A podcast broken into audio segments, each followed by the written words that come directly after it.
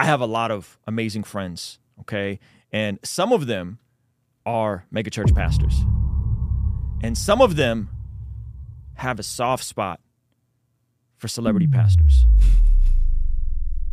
And and some of them even challenge me on some of my ideas. Who would have thought? And so today we're going to have a very necessary conversation. Um, my brother, my friend, I've known this dude for over a decade. Uh, we do uh, dirty bulks together in the gym and get fat, uh, claiming to work out. Ladies and gentlemen, without any further ado, we have the man, the myth, the legend, Daniel Goulding. Man, it is good to be here, brother. All right. All right. So, Daniel, uh, you pastor at one of the fastest growing churches in America. So these are your people, okay? These are your people, all right? Uh, tell us where you pastor, tell us the size of the church, and then we'll get into the conversation here. I'm going to adjust something on my end while you while you talk to the people real quick. That's fair. Yeah, so I am the teaching pastor at a church out in Gilbert, Arizona. We're actually technically in Queen Creek, so shout out Queen Creek, Arizona, where all the, you know, best of the best live. Um, church is called Rock Point, and it, it's been just an amazing thing. Um, we just had Christmas services. We did ten services, and it, it feels weird just throwing out a bunch of numbers, but we had just under thirteen thousand people that showed up over the ten services, six hundred decisions for Christ. So you, you said how many? Just under thirteen thousand people. Holy moly. Yeah, okay. Try not awesome. to look at that chat. Try to, we should get the other chat going because oh. you're looking, try to look at me. There you go. Okay. That's, that's it. Daniel's like, oh, there's a, there's a chat. People. Jeff Moore's comment. Jeff Moore's is so, in the house. Yeah, what Jeff, what'd Jeff say? He's just saying that I want to be a celebrity pastor he, or I something. I mean, hey, you so got, you have the archetype. You you are the avatar. You you're know, tall. You're handsome. Right? Doing You're, what I can. You have tattoos. That's right. Yep. Daniel has really good tattoos. All the intangibles. All so. the intangibles. He's working on a six pack like I am. That's that's right, man. Once I get there, then I think I'll we, have celebrity pastor locked in. We'll never show the D route though. no, we'll the, never the D that. route is only that, for that. Jeff Moore's. Whoa, whoa, whoa, whoa, whoa, whoa, whoa! Shout out to Pastor Jeff. Uh, he'll be on the channel as well. It's super fun having pastors on. Those of you guys yeah. that are in Arizona now, you have a point of contact if you're looking for a church. Check out uh, North Point. Is that what it's called? Rock Point. Rock close Point. Enough. Close yeah, enough. close enough. Yeah. North, North Point, Point is Andy Stanley. Yeah. Rock That's Point. Right. Um, I've been to Rock Point. Dope church. You guys got a new building. You said you had thirteen thousand people yeah. in attendance for Christmas. Yeah. That's insane. So you have no quarrels with big church. I don't at all, and like Rue said, is I'm usually the one playing devil's advocate. Always playing devil's advocate, pushing back against stuff because Rue sits in his little dark box right here, and you know solves all of the world's church problems while we're actually out in the streets doing this thing. So while you're actually out air preaching, that's right, in the parking lot, that's right.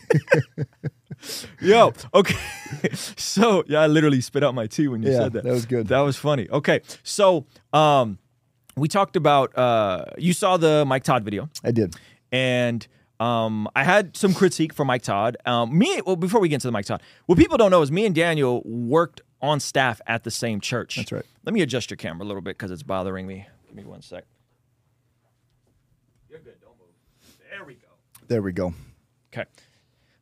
Okay. oh, oh yeah. He roasts me all the time. My, my, my friends are allowed to roast me. You in the chat... Not so much. Okay, so That's right. uh, what people don't know is we were on staff at a church before, and uh, you actually got me hired at the church. I've told a story about um, how I got hired. Maybe we'll tell that story at the end of this video because I think that's a very practical story. But yeah. um, me and you actually came up like huge fans of Stephen Furtick. Huge. Yeah, man. And even before Furtick, it was uh, Mark Driscoll. Mark Driscoll. You know, Mark Driscoll was the man mm-hmm. when I was newly saved. And yeah, we were huge fans. Yeah. Huge, huge fans of everything they were doing. And so we yeah. have a soft spot. I have a soft spot for Stephen Furtick. Let's be careful with the we statements. Okay, but... okay, okay. I have a soft spot for celebrity pastors. For sure. I think there's a utility for them. I just think some of, sometimes they jump out of out of out of all kinds of wild statements and sure. never really reeled them back in. Um, we were also in the same small group. Yep. What year was that? Man, I think we started that, or I joined into that probably twenty twelve-ish, twenty ten, somewhere around there. It was before that. You got married in two thousand nine. You were already in a group yeah, for like that's a year fair. before so that. So two thousand eight, two thousand seven. Yeah. yeah. yeah. So we were in the same group for a while. Um you, that was like a decade. It was a decade, yeah. For a long time. Yep. And then we both we did young adults ministry for a while. We did. Do you remember when we launched that young adults ministry? The night of the launch. Block it all out. Dude, it was Super Bowl Sunday. I don't know how in all the planning that we went to launch, like this whole build up, this whole thing. We go to launch and we realize, dude, our service starts thirty minutes after the Super Bowl starts. Mm-hmm. And I'll never forget, we like sold the vision to our team and had the worship team go out there, and I preached legitimately to a room of like three people. That's right. That was our that was like our big launch, man. That was that was it. That's right. And and you since then connected with uh, Pastor Jeff Morris. Shout out to Jeff, who grew yep. one of the biggest young adults ministries. And when you actually transitioned from the movement to Rock Point, yep. you you grew a massive young adults ministry. Yeah, we literally, and Jeff knows, just copied and pasted. So yeah. we we copied the Jordan and just pasted it. In and how Arizona many people did you guys have showing up on it? Was it Tuesday or Thursday night? It was Thursday nights, yeah. yeah. So when I left and moved back to San Diego, um, it took us, it was about two and a half years. We had just crossed over four hundred in weekly four hundred. Attendance. four hundred. And so, that took, a, how long you said, two and a half years? About two and a half years, yeah. Sheesh. Yeah, yeah so, so like... Daniel is not a novice. He's an incredible communicator. You guys can look up his messages um, on um, Rock Point's YouTube channel. Yep. Um, and you'll even send me the messages sometimes and be like, hey, what do you think about this? Yeah. You know? And so um, this is not someone that's like a novice. This is not someone that hasn't been around. You've spoken at churches all over the country. You've spoken at tons of camps. Um, and you communicate regularly, again, yeah. at one of the fastest growing churches. Yeah. So when we talk about just macro idea of celebrity pastors, yep. Um, and massive churches. What is kind of your like your thoughts on it? What is your assessment on these things? Yeah, again, I think the the challenge that I have is I don't think anybody, Mike Todd, Stephen Furtick, I don't think any of them set out to go, hey, my goal is to be a celebrity pastor, uh-huh. right? I think Mike Todd puts out a series and it goes viral, and next thing you know, this dude's spot is blowing up. Mm-hmm. And so I think from that premise, I look at it and I go, man, I think through the grace of God, I don't have as much talent as these dudes to mm-hmm. be put into situations where at a young age, they're given just huge platforms and huge audiences that they didn't necessarily ask for. Mm-hmm. And I think it's really easy to throw stones at what they're doing. And in fairness, they definitely don't help themselves out in some regards. Mm-hmm. But I also think that these are humans, and for me, I look at it and go, man, I get nervous that I have to preach in front of, you know, a weekly attendance is probably six thousand or so. Mm-hmm. And if you add the streams and stuff of people who replay sermons, maybe on a high end, ten thousand people are going to listen to my message. Mm-hmm. And that's like a terrifying thing. Mm-hmm. I couldn't imagine every single week, week in and week out as a communicator going, millions of people are going to microanalyze everything I say in the next forty-five minutes. Mm-hmm. You better be brilliant. You better be funny. And you have to do it fifty-two weeks in a row. Mm-hmm. So I, I start from the position of going, I think these guys have an insurmountable burden mm-hmm. that is a heavy load that I think collectively as the global church, we can help carry and uh, steward. Yeah. Um, because clearly, and again, I think there's some debate on it, but there's a massive anointing on their life, and God is doing something, mm-hmm. right? So the Care- question careful is, with that word. They're, they're going to come for you for using that word. The question is, is, is what, right? Okay. Um, So I guess that's the premise that I start from. Okay. And I think that there's, I don't think there's anybody that does anything perfect. I think there's really poor small churches out there. Mm-hmm. I think there's really phenomenal small churches out there. Mm-hmm.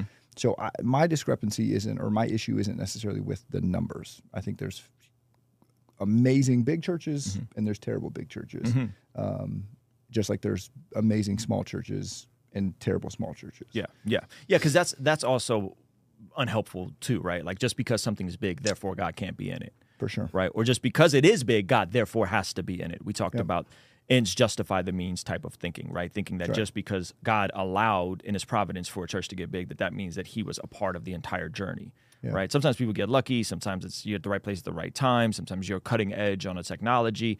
Um, so I, I love that, man. I love your heart. And I think you extending empathy to these guys that are in, in tough positions, yeah. you know, I think is really, is really, uh, it's good. It's good. And I understand you're not trying to um, offend your political connects, you know, just in case. That's right. You know, Mike Todd needs to get you to speak yeah, at Transformation exactly. Sunday Anytime. For White Sunday, you know, just joking. Up. Yeah, if he wants to set the bar low so he comes back and reminds everybody how good he is, fly me out and I can yeah. teach that week. Yeah. So, so you said something really interesting, and you said, it would terrify me if I knew that, you know, hundreds of thousands of people were going to be watching back my forty-five minute talk. Or yeah. in Mike Todd's case, I mean, his brother's going for an hour and a half, two yeah. hours sometimes. Oh, crazy. Yeah. Yeah. Oh, yeah. Oh, yeah. so, so my question would then be, when we were on the preaching team, yep. there was an actual team. Yep. Like, I wasn't going to go up there and jump out the window and say anything crazy, right? Like, you guys would watch my, usually we would kind of conceptualize the message together. Then you guys would make me say the whole message in front of you, yep. which was really awkward. Talk about preaching to a room of four pastors, right? right? And, and there was multiple checks and balances before anything ever went up on a Sunday. And when we would, when we would skip those checks and balances, so a lot of times the messages didn't turn out great, right? That's yeah. when stuff. So if you have the self-awareness and the humility to say, man, I'm under pressure just preaching in front of ten thousand, wouldn't that logic also be extended to someone that is preaching in front of one hundred thousand or preaching in front of a million? Wouldn't we want to dot every I, cross every T, and not say sloppy things? And if we do say sloppy things, at the very least, come back around and correct it.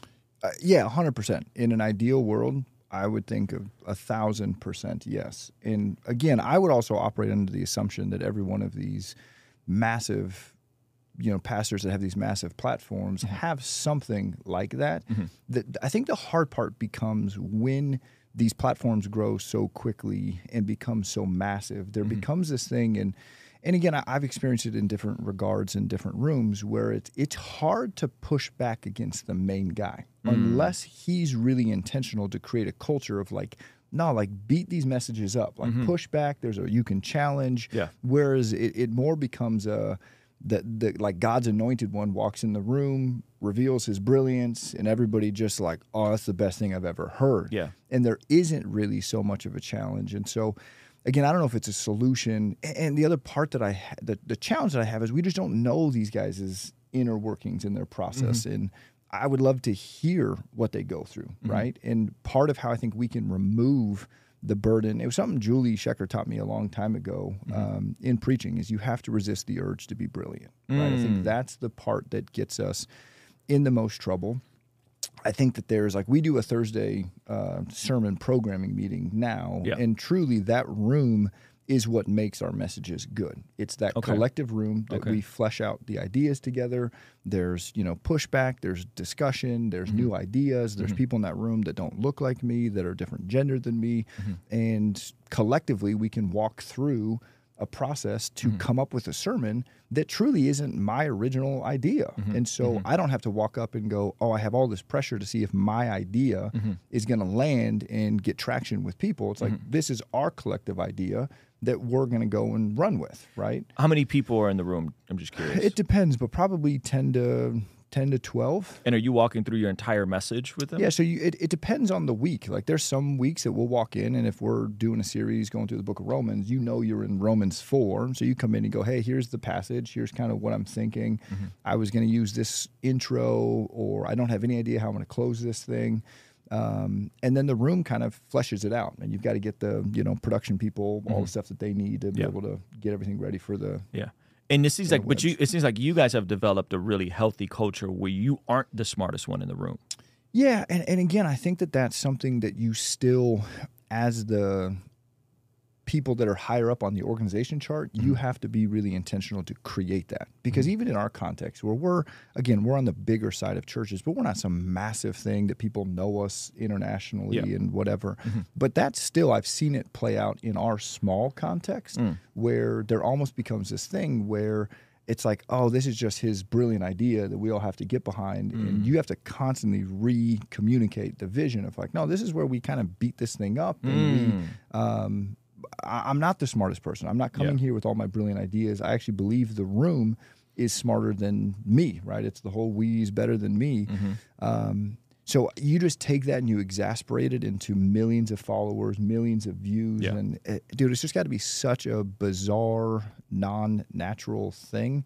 I, I could not imagine trying to yeah. steward that. Okay, so I want to bounce a couple theories off of you. Okay, and you and you tell me what you think about these. Okay. Theory number one, if many, not all, but many of the guys who are the top G celebrity, top G celebrity pastors now yeah. were starting a year or two ago, I think they would be doing what I'm doing or something similar to what an Alan Parr is doing, mm. and not trying to pastor a local church. Sure. Fair assessment? I think it, it could be. Yeah. yeah. I think it could be. Yeah. Because I think what happens is we know— Are you saying that uh, up until a couple years ago, there was no other medium there was, besides the local yes. church to do what they're doing? Yeah. Yes. I fully agree. There was no— I mean, you could, you could what? You could go to John Acuff route and be an author, yeah, yeah. right? And shout out to John Acuff. That's my guy. Like, I love John, yeah. right? Um, you could go the Dave Ramsey route and be a radio broadcaster. Which John Acuff did for Which like John Acuff months, did right? with Dave Ramsey, yeah. right? Uh, Doctor Michael Brown does that now. That you know that You can go the Christian television route, yeah. right? Which is like, ugh, who wants to be on T V N, yeah. right? Yeah, no like, like, who wants to be that guy? And so what happens, you're a young guy, you're charismatic, you're talented, right? And you can communicate. You have the gift of gab, pastor.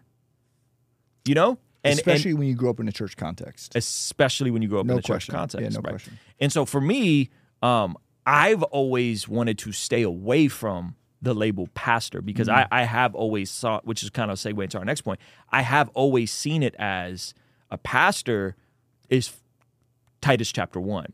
A pastor is First Timothy chapter three, okay. right? Um, I'm, I, I'm, uh, I was a deacon at our church, you know, but like I, w- I was never given the title pastor, nor did I ever want it, right? Like yeah. I didn't really want that, right?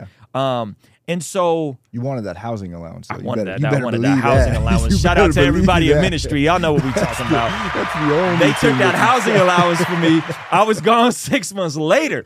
Uh, for those That's of you guys right. that don't know, uh, clergy in ministry get yeah. a housing stipend. And so like sometimes half of your income could be tax-free. Yeah, essentially so. what it takes to run your household is the I R S allows it to be tax-free. Yeah. Like back in the day when you had a parsonage. Yeah, yeah, par- yeah, parsonage. Yep, yeah. yep, yep. And yeah, so and that uh, allows pastors to not have to pay as much in taxes and kind of yeah. relieve some it's of the burden. It's the only financial benefit of being in ministry. Yeah, that's, yeah. Because that's the to one. be fair, the work that pastors do versus the amount of pay per average, it, it's it's wild. Peanuts. Yeah, it's it's wild. And so, um, um, and so and so, I think if content creation was an option, yeah, I feel like more of them would have just been content creators because I don't know anyone in their right mind that'd be like, yeah, I want to go build this big thing where mm. I'm the face of it.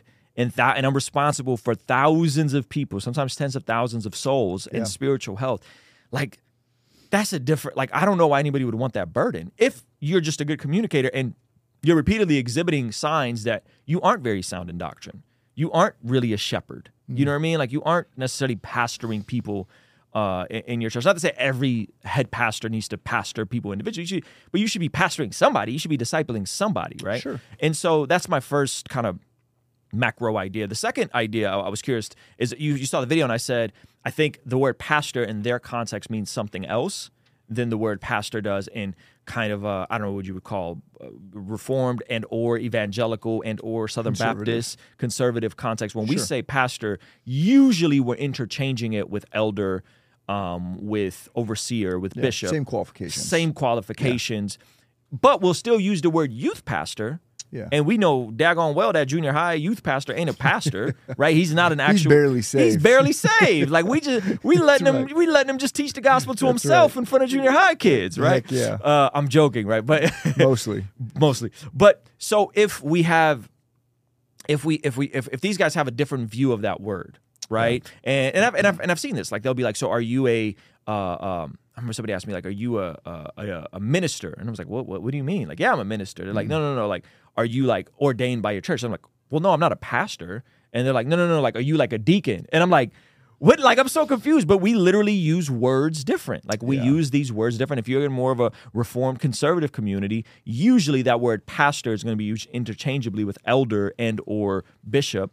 And if you're outside of that community, and I don't know which community does what, but there's definitely different words. So no what do you what do you make of all that? Like, I'm assuming at your church, like if someone's a pastor, they're viewed as an as an elder. If you're ordained yeah, as a so, pastor, uh, yeah, because we're we're non-denominational, um, but we fall we're a part of an association where there's no, you know, theological governance that mm-hmm. we have to fall into. Mm-hmm. But mm-hmm. if we had to, we're essentially a Baptist church is the closest to us. And mm-hmm. so with a lot of that stuff, we lean pretty conservative in there. And mm-hmm. so one of the challenges is you can't even be ordained at our church unless you've been in full-time vocational ministry at a pastor or director level for at least five years. Wow. Um, wow. And so that's, yeah, that's one of the things that, and, and again, it doesn't affect your pay. It doesn't affect, it just, it changes how we visibly mm-hmm. um, put you out there, mm-hmm. right? To just go, hey, this is our director. Yep. And then at five years, there's an ordination process you go through yeah. to become a pastor. Because for us, we do believe that the, those qualifications that we see mm-hmm.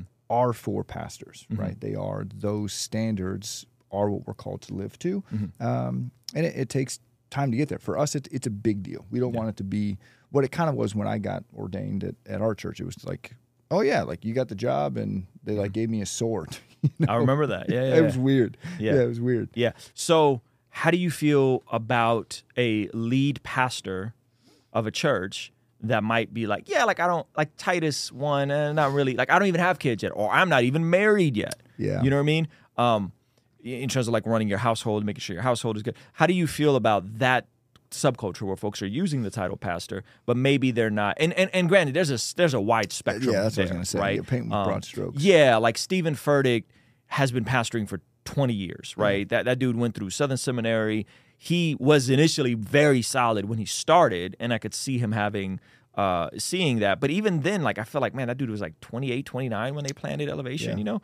Um, yeah. Anyway, so what do you, what do you think about that? Like someone that's clearly not an elder uh, yeah. holding the title pastor. I think you're outside of the nuanced conversation of knowing details and who's involved and all of that, I think uh, as a blanket statement, it's a pretty dangerous territory. Mm-hmm. You're walking in, th- there's a reason these qualifications are set up, right? Yes. Because there's this inherently dangerous thing that comes with any platform, but specifically the platform of a pastor. Mm-hmm. Is it's a... Again, it's not flesh and bones that we wage war with, but it's spirits and principalities. And you enter into a new level of spiritual attack. There's a reason that these things are in place for mm-hmm. um, there to be accountability, for there to be checks and balances. Mm-hmm. Because again, the the body of Christ is supposed to be this beautiful example of Jesus and his relationship with us. Yeah, yeah that's and good. With all of those things and all the exceptions, almost exclusively in the U S, we see all these celebrity pastors that have blown up. And obviously in different westernized countries, it's happening as well. Mm-hmm. But it's a really bizarre thing. And I think we've created um, a really dangerous thing that is now leading us into this post-church world that we're now entering into, mm. right? Where That's people, interesting. You drew a line between uh, the two. You draw a line between celebrity pastor culture and post-church culture. Like unpack yeah, that for me. I don't, I don't know if it's necessarily just the celebrity pastor thing, but I think it's the celebrity pastor thing. It's the idea that anybody can start a church. There's really no standards to it. You can do your own thing. The idea of what a pastor is to just culture. You go ask somebody, man, post on Instagram, like, what's your viewpoint of churches and pastors? And um, unfortunately, it's all these people that have had these terrible moral failures, or the people on the far other end of the fringes that are just saying crazy, obnoxious things. That's become the face of the church mm. to a world that doesn't know who Jesus is. Mm-hmm. Um, and people are walking away from their faith in droves to a point that, you know, there, there's surveys showing that by like twenty fifty, we will be, Christians will be a massive minority. twenty, twenty-five percent of the population will say that they're Christian at that point. Mm. Um, and so I think it's all of these things combined that have created this really, I think, incredible opportunity for those of us that are in this world, that are in this work and, you know, have given our lives to serving the church. I think it, it's created an incredible opportunity for us, but it's also created some really murky waters. Yeah. It's, it's going to be interesting to see how the next few generations play out. Yeah. What are your, what are your thoughts? I mean, you've gone back and forth on this. Like, I take issue with the evangelical industrial complex. Yeah. Right? Like, I ta- about this. take issue with, like, just just that entire system, you know, of, yeah. like... like, come speak at my thing, and I'll come speak at your thing. And there becomes this, like, club no of guys that are kind of all on each other's boards, and, and then the conferences around it, and then the festivals around the conferences, and then tours, and all this sort of stuff. Um, I, I, I don't know if when you're talking about people being unchurched, like, I don't know if that adds a net positive or a net negative to everything. Yeah. And again, we've talked about this where I, again, there's a lot of it that I look at and I go, yeah, a lot of this is really weird, right? Mm-hmm. Same guys speak at each other's conferences all year. We all pay a bunch of money. And most of the time it's pastors flying around and going to these things, mm-hmm. right, that, that are worshiping at the altar of these dudes. Mm-hmm. And if you were to go to eight different conferences around the country in twenty twenty-three and mm-hmm. see the same guys, you're going to hear the same talk, right? Mm-hmm. They typically have one conference talk. Yep. They go around and they do. And it's a great money-making thing for them. And I also believe that they're they think that they're doing some positive good. I think they're probably just trying to pay their bills and feed their kids. Mm. Now, I look at a lot of that and I go, I don't know how helpful this is. Mm-hmm. I haven't been a conference dude for a, a long time now. There's, there's much more practical things that pastors can do to get training. But where you and I have a bit of a disagreement where we've had pushback is you would even go to a church of our scale and size and ask questions of like, hey, is this a net positive, mm-hmm. right? And we, we've had those discussions, mm-hmm. which again, I think is a healthy discussion to have. I think the part that I've always appreciated about our friendship and relationship is we just have conversations yeah. and pushback. And yeah. I think that the truth is somewhere in the middle. Right. I, I don't think that having things just stand alone as these uh, altars you can't touch or right. these things you can just never speak about. I think that's a really dangerous thing that leads you into some weird places. Yep. But I look at our church, because again, if you look at us, we are a Christian industrial complex. We are a large organization with a large staff. We have over one hundred staff members. Mm-hmm. You know, we bring in millions of dollars. And when you, when if somebody were to come in and micro-analyze where that money goes, the mm-hmm. bulk of that money, just like any church and nonprofit, is going to go to facilities and staffing, mm-hmm. right? The staff that we have. And so somebody's like, well, none of the money actually goes to feeding the homeless. Right, which was kind and, of my critique. That's yeah. right, yeah. right? And taking care of the orphans and the widows. Mm-hmm. And where I always push back is that, well, what is the primary purpose of us as the ecclesia, right? Mm-hmm. As the local body. Mm-hmm. I believe our primary purpose is to be a place where the gospel is preached, mm-hmm. right? And that's what we exist to do. Yeah. Can you do that without a massive church? Sure. Mm-hmm. But where, again, I start to push back a little bit is we go, hey, we just had over the ten Christmas services we did, six hundred people, and again, we can debate the decision for Christ sure, and what sure, all that matters. Yeah. six hundred people filled out a thing saying that they made a decision to say yes for Jesus. Mm-hmm. So for me, I look at that and go, at that level of scale, that's hard to do with you and I in our homes, mm-hmm. right? And mm-hmm. so I think there's a level of that where um, I don't think one is bad or good. Mm-hmm. I think that, that God can use all of the above. Yeah. So yeah, I think I think that the tough part, I think generally people will say, well, are people getting plugged in to small groups? Are people getting discipled? Is there accountability for how the funds are spent? Sure. Right? And so I think there's a lot of churches that do amazing stuff. Like uh, yeah. I'm going to have Pastor Chris Brown on from North Coast next week, next Wednesday.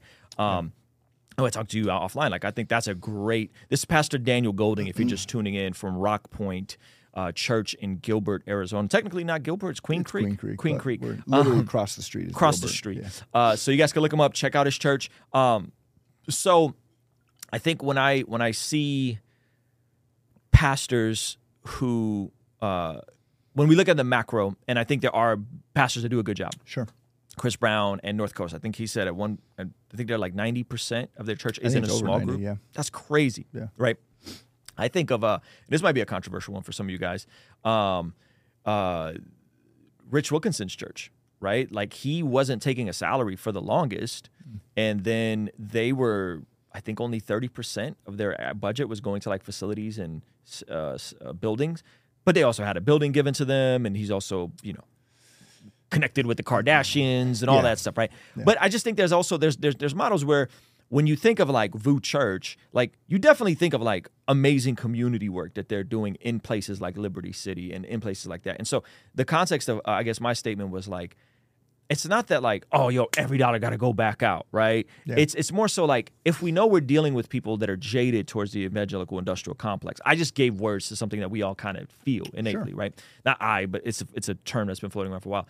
I think one of the things that could help mitigate some of that is to do more philanthropy and do more work to help people. And, and by the way, this is something I think Mike Todd does a killer job at. one hundred percent. You know what I mean? Like, I yeah. think Mike Todd crushes it well, at, at giving money. to. He gave a million dollars to this church, a million dollars to that yeah. church. Yep. He's giving away. Like, I think that's that's that's beautiful, you know? I think a big part of it is the church has kind of operated under the model that it's it's not so much like secret, but they just don't talk about a lot of stuff. Yeah. And so people do what they do, and they fill in the blanks, mm-hmm. right? And they fill in the gaps with what they suppose is happening. They yes. see a pastor drive in on a car that's yes. more than a hoopty, yep. and they're like, oh, he's taking all the money. Yeah, yeah, yeah, yeah. And it's like, if people just knew, like truly, if somebody were to sit down and walk through, all of our finances are public record because mm-hmm. we're a nonprofit. You yep. can come in and request to yep. see all of it. Yep. You can see salaries, yep. you can yep. see, and we do have a board that oversees all of that. We have a team of, a separate financial team that mm-hmm. also then submits the budget numbers, and they see everything. Mm-hmm. And I know multiple guys that are on there that are brilliant with money. Yeah. They're the ones that first oversee it, then it goes to the elders for the final approval, mm-hmm. and then that gets handed to the staff to see and run and, and to be dealt with. Yeah, yeah. But if somebody were to sit down and understand it and see it, you would go, oh, this makes so much more sense. Right. But the church hasn't been very forthright with it. And mm-hmm. so the, the world we're moving into is going to force the church, if we're really going to go after reaching lost people, and not just having sheep bounce around from different churches and getting more Christians in our church. Yeah. A big part of it is going to have to be, we have to, and I'm not saying, hey, every week we just print out, you know, dollar for dollar. Everything I mean, there's churches happening. That do that too, by the way. Southern Baptist churches do that. I don't yeah. think it's a terrible thing to have yeah. some resource on your website to go, look, just go here and you can see exactly where it is, yep. um, and be much more transparent with it yep. because it's it's not as crazy as people think, yep. right? It's not. Yeah. I think it's just we've heard the horror stories one hundred percent of the rise and fall of Mars Hill, which, yeah. you know, I'm friendly with Driscoll today, yeah. you know what I mean? But like you hear those horror stories and you hear how the funds were spent and books and budgets and trips and, you know what I mean? Like yeah. you hear those things and so then you wonder like, well, wait a minute, should this stuff be spent with tithe money, right? Like it's a yeah. little different if it's like, hey, like we threw a concert and or whatever, we threw a conference and then their money came in. Yeah. Um, I think I think that's where people will will tend to have an issue. And I don't think there's anything wrong. I, I think it would be ideal to share transparently, this is what came in, yeah. this is what went out, this is, you know what I mean? This is what we spent on staffing, what we spent on building, what we spent on this. I think that's healthy. Like, would you agree? Yeah. And, and again, I think most churches do some type of annual report yeah. and give that out. And, yeah. in big chunks, right? Again, I look at, when you look at a lot of these stories, the Mike Todd, the Stephen Furtick, the mm-hmm. Mark Driscoll, what it is is young guys that started a church that were massively talented and skilled, and it just blew up to mm-hmm. a point that I look at that and I go, man, I, I one of the greatest things that I'm thankful for is that I had an opportunity when we were doing stuff at the Movement mm-hmm. to just be able to pastor and grow and learn in obscurity, that mm-hmm. I wasn't good enough, that I blew up out of nowhere, um, that God was uh, smart enough to know, like, hey, bro, you need to sit in the back and just do this with nobody around for a mm-hmm. long time and preach at young adults ministry with four people. Mm-hmm. Um, because you get to develop it over a long period of time, yeah. right? Like I look at the Chuck Smith in Calvary Chapel, and it's like he's known for this thing that blew up, but they forget that this dude pastored a church of two hundred people for like twenty years yeah. Yeah, before yeah. it blew up. Yep. And so now you see why he was able to be so healthy, and it probably wasn't perfect. Yeah. But as I look at the stories that play out over and over and over again, yeah. a lot of them have the theme of a really young, charismatic dude that started something, and it just absolutely exploded, and there's thousands and thousands of people, millions and millions of dollars. And everybody, again, the part that I, I appreciate the most about Chris Brown is he talks about, man, people think that that two minutes that they see me on stage, they think that that's who I am. That's not who I am. Mm. But if I'm not careful, I will begin to believe what they're saying. And I'll mm-hmm. begin to believe that, yes, the best part of my presentation, that is who I am. This is where I should find my identity. Yeah. And it's such a slippery slope, man. It's such a subtle foe mm-hmm. that I don't think people appreciate it enough. Yeah. It, it's a, dude, it's a tough thing to have a skill set where you can stand in front of a couple thousand people at a time, mm-hmm. hold their attention for forty-five minutes, be funny, mm-hmm. exegete a passage, mm-hmm. make it applicable to their lives, make it, you know, succinct enough, and then walk off and go, but remember, that's not about you. You can't have any type of pride. You got to yep. be super humble. Yeah, yeah, yeah. Like, dude, it's it's a it's a grind. I don't like, know if your brain knows the difference. It, well, and it's it's just such an unnatural physiological thing. Like, oh yeah. all of our biology yeah. is when you walk into a room and there's everybody staring at you. Yep, yep. Uh, through evolution, we've learned like, hey, and I know I use the word evolution. People yeah. probably get me for that one, yeah. but it's like you learn this means I'm about to be attacked. Yeah. Like yeah. these people are coming for me, and yeah. so you start to have a physiological response to yep. it. Yep. You know, it's like it's such an unnatural thing mm-hmm. that we've created, whether it's good, bad, or indifferent. Yeah. But some of the stuff we have in the church model mm-hmm. is we have completely elevated the position of being a pastor. Yeah. Um, and it's and if you're not somebody that is naturally relational, mm-hmm.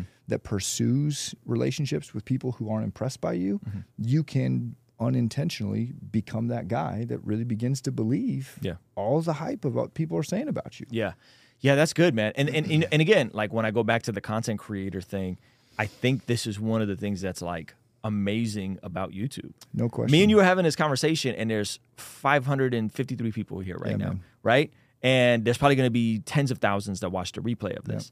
Yeah. And my, I don't, it's just a number on the screen to me. Yeah. I don't, I, you know, I don't, the, the flip side of that is like, you don't really know the the weight and the impact of what you do, of what I would do on the, on the other side, right? Yeah. Like, you know, like, yo, I'm from ten thousand people. This is crazy. I'm anxious. I got butterflies in my stomach, yeah. right? Yeah, it's I, way different. I got to go pee a bunch of times right before I go on stage, right? If anybody that's preached, that's me. I got I got to pee like that's ten right. times. But the other, the flip side of like this is like, it's just numbers on a screen, and I try to go out of my way to meet as many people and interact with as many people to just remind me, like, oh, these are real people being really yeah. impacted. Um, you, you mentioned something else. You you you mentioned twenty, you know, Furtick being twenty-eight. Um, I think Mike Todd was in his late twenties, early thirties. Yep. Driscoll being twenty. If we see this pattern of guys in their late twenties yeah. starting these things and the bumpy roads in the process, wouldn't we then say, hey, let's let's. Let's all be more cautious of maybe not pl- platform. Like, I would never attend the church of a guy in his late twenties again. Yeah. Like, if you're twenty-eight, twenty-nine, yeah. starting a church, I would I would never go to a church. I would never go to a church of a single guy. Mm. You know what I mean? Um, I I I just wouldn't. I'm not saying God can't use it. That's again, it's yeah, a different, yeah. right? There's yeah. the providence of God. God can use whoever and whenever, and and, and does use a lot of things for for the good. But Amen. If we know that like this is messy, wouldn't we then be more cautious to create guardrails for the guy that's twenty-eight and twenty-nine? Yeah, so I think the real question is, is why have we continued to create the same person time and time? Same and avatar. Time again. Yeah, yeah. We love the story of a meteoric rise, yep. and we also love the story of a catastrophic fall. Uh. And so th- I think there's an element of it where we have to ask ourselves the question, corporately, mm-hmm. as the body of Christ, why have we, cre- how have we created this and mm-hmm. made this the environment where this is almost the standard? If mm. you have any level of talent and charisma, mm-hmm. that this thing is just going to blow up and become massive, mm-hmm. um, and we love it, mm. right? I think that that's the really peculiar part, where yeah. it's so easy to point fingers at it, but it's like, well, who's attending these churches and going to these things? It's It's the church, right? It's yeah. the people, and we just keep creating the same yeah. cycle over and over and over again. You remember when we were twenty-eight years old? Dude. Yeah, man. like, yes. like, bro, you know? Yeah. I mean, and, and again, and again, me and you have pretty rough testimonies. Yeah. You know, you were you were doing drugs, and you was out here wilding out. Yeah, I, was. I was out, you know, up until seventeen, I had a really rough upbringing. So, so maybe it would have yeah. been different if we were in a church. But, like, I couldn't imagine for the – I'm going to be thirty-eight on Saturday, and you're yeah. thirty-seven because you're you're younger than me, right? I'm thirty-four, dog. You, whoa! Way, I know. I'm, I'm young, yeah. You're thirty-four? That's right, yeah. Gosh, I feel so old. It's because you are. I always thought you were, like, a year younger than me. I forgot you were Co- couple years. four years younger than me. Couple. What year did you graduate high school? oh six. Gosh. Dog. Yeah. Okay, so it's three yeah, years younger six. Than me in high school years. There you go. In doggy years. Yeah. Okay. But could you imagine starting a church at twenty-eight? No. Like, you're thirty-four, and it's like, wait, like, there's a lot of weight to this.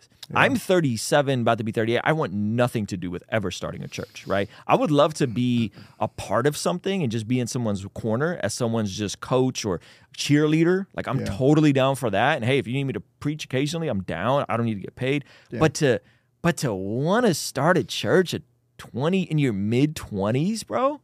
Yeah. Again, I think I think you bring up a good point, though. I think a lot of people, what happens in ministry is you just hit the ceiling really quickly. Mm-hmm. As a talented guy in any church organization, mm. you hit a ceiling pretty quickly. Mm-hmm. Um, and if you don't have good leaders around that can create margin for you in that mm-hmm. organization, which, mm-hmm. again, is hard to do, yeah. um, you start to realize there's not a ton of options for me, mm-hmm. right? And most church plants, a, a lot of them, obviously they they feel the prompting of God, mm-hmm. but a big part of the prompting of God is like, well, I'm at a ceiling here, mm-hmm. so how do I go and get out of the ceiling? Mm-hmm. I go and start my own thing. Mm-hmm. Um, and so I think part of it is, is, hey, we as the church can share the pulpit. Part of what I love about our senior pastor yeah. is he's very Um, but he's not holding on to the pulpit like it's his thing to do. He really has grown.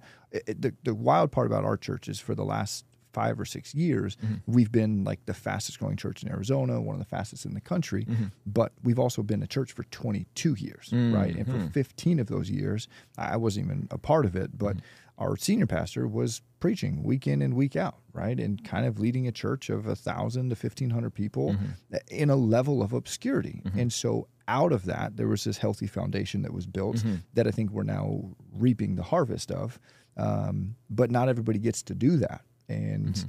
you know, how the providence of God works and all of that is a, yeah. is a wild thing. Because yeah. at twenty-eight, you're just so ambitious. You are, man. Yeah. You're, you are ambitious and you lack wisdom. You don't know what you don't know. Yeah. You know, yeah. it's it's it's literally the book of Ecclesiastes yeah. played out. If you're a pastor in here, I want to hear from you guys. Like, some of you guys said you were pastoring, lead pastoring at twenty-five? Like, you planted a church at twenty-five?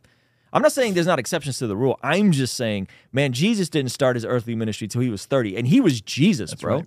You know, like, this is Jesus, and you guys are starting churches at twenty-five and, like, rocking out, for real? High school graduate, not go to college. But, Jonas, you're, you are the head pastor. I'm not talking about youth ministry. I'm not talking about young adults ministry. I'm not talking about, right? I'm talking about you start. You started your own church at twenty-five. Please confirm. That, that's, that's wild to me. And how is it going? How is it going? You know? Because here's here's my thing. Um, head pastor at twenty-seven. Okay. Head, yeah, that's that's wild. Is it, are you under covering a denominational? Like, are you uh, S B C? Are you it, right? Did you did you get sent out, or did you just self-proclaim yourself to be a lead pastor of a church and just yeah. go? Again, I think with with good guardrails in place, with real accountability. Yeah. But the hard part, it's so easy to start something yeah. and just go out on your own, have some loose affiliation. Yeah.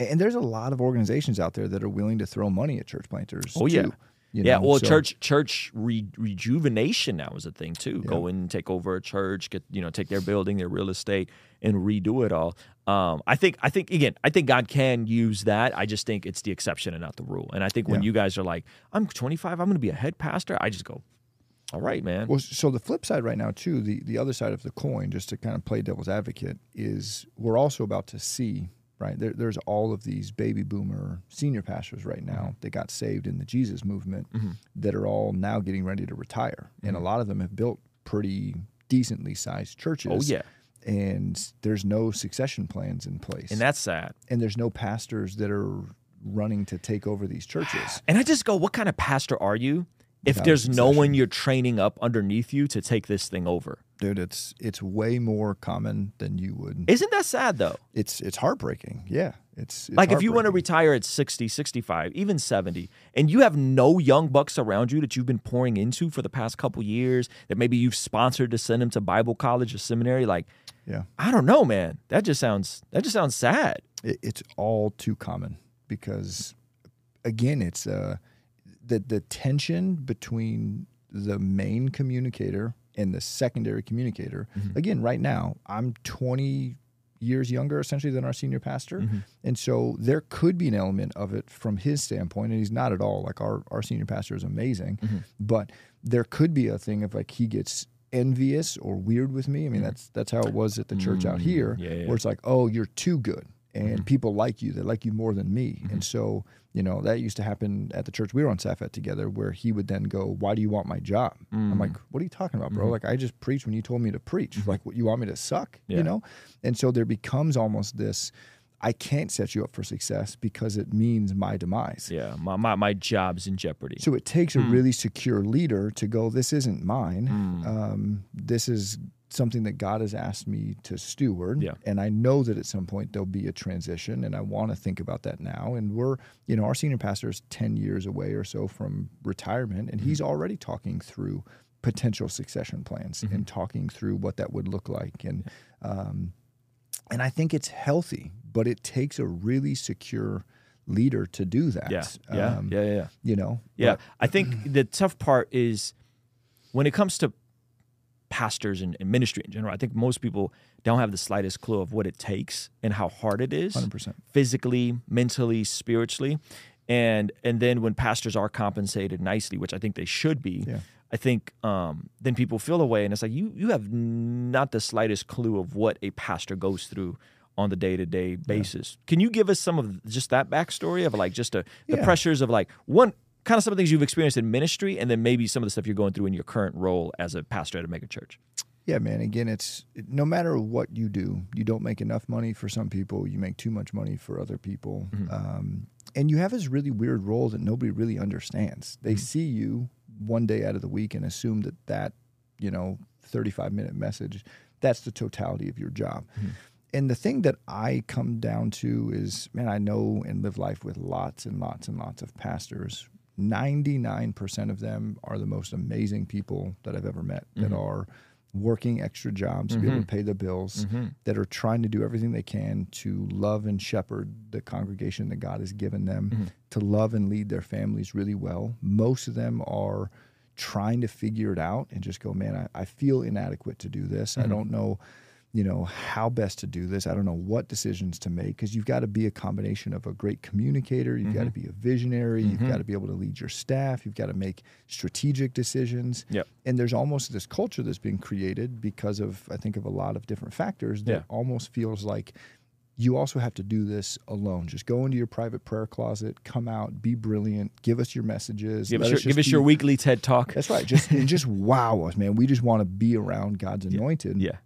And the truth is, is there there are a handful of those guys in the country that are yeah. just bonkers, man. Yeah. But most of the most of the pastors that I know, th- people, if they got to spend a week with them and walk around and just mm-hmm. see how they live their life, they mm-hmm. go, man, these are really good dudes that are trying, you know, guys and girls that are trying to do their best to love the people that God has put in front of them. Yeah.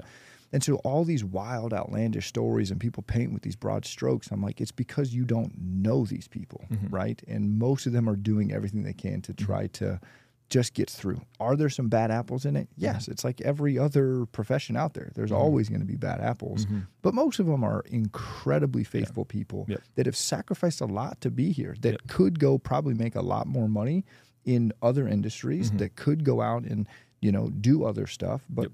God has called them to this vocation. Mm-hmm. And it's one of those things, man, where it's like when you've been called to ministry, it's the most amazing and at times frustrating thing in the world. Yeah. And and and, and to be clear, specifically it with you. Yeah. Like you were a top sales guy yeah. just recently, and you were making what, pro- double, right? Double than what you were making as a pastor when you were probably doing three or four times, three yeah. or four, three or four times what you're making as a pastor now. Yeah. So because it's such a unicorn of a skill set, like yeah. to be able to communicate, to be able to teach, to be able to persuade, to be able to know a little bit of tech, to be able to lead and manage yeah. people. It's such a unicorn of a skill set. So I've always been very adamant, and even you know, um, I've been inten- been in, intentionally platforming more pastors and, yeah. and showing more pastors so that like, hey, if they're in Arizona, they can go check you out, or they can go check check out Trey Van Camp, right? Um, yeah. We talk about uh, the movement here a lot, Rhythm Church here a lot, right? So people can get plugged into churches, because I think it's super important. Um, I think there's a misconception that we're kind of touching on it earlier, right? Like some people were like, the church just has to feed the widow and the orphan, yeah, right? And I'm going through this series on church history, which is actually really, really, really cool. I'm mm-hmm. going to send you the link. Pastor Mike yeah. Winger shared it. I know my brother Truther has seen it. And I'm in the early church phase. So this is right after the apostolic church. Right. And what's interesting is for the first one hundred to one hundred fifty years, the church didn't meet in buildings. They were home churches, mm. right? And so when you hear about feeding the widow and the orphan, I'm not sure that that was necessarily coming from like a local ecclesia standpoint, as much as that was coming from people pulling their resources in, in the local ecclesia yeah. to take care of people, sure. right, and to do good and to do charity. But the moment they could meet in local uh, in buildings, they did. they did. Yeah, and that wasn't until I believe about the year one hundred fifty-ish, and then at the time Christianity was still like only two or three percent of Rome. And then I think at the year three hundred, it was like ten percent. Mm. And then after Constantine, it was like fifty percent. And so we see this pattern within church history where um, they didn't they, they they didn't necessarily take up like tithes and offerings the way we do, right? But when they could meet in buildings, they they met, they met in buildings yeah. immediately. So I say all that to say, like, it's not a it's not a dichotomy of like small church, big church, right? Yeah. Like give all the money to the poor, give no money to the poor. Like I think it's and both, yeah. you know? One of the things Trizzle was just on, uh, and I showed you the video we got Tristle that's going viral on Instagram right now. Yeah. And I got a clip coming out with him about how his church, I forgot what they're called, but they're in Orange County, and they were talking. He was talking about how they have a huge initiative to get members to foster, mm. and so they have been fostering heavy, yeah. and a lot of families thing. do that.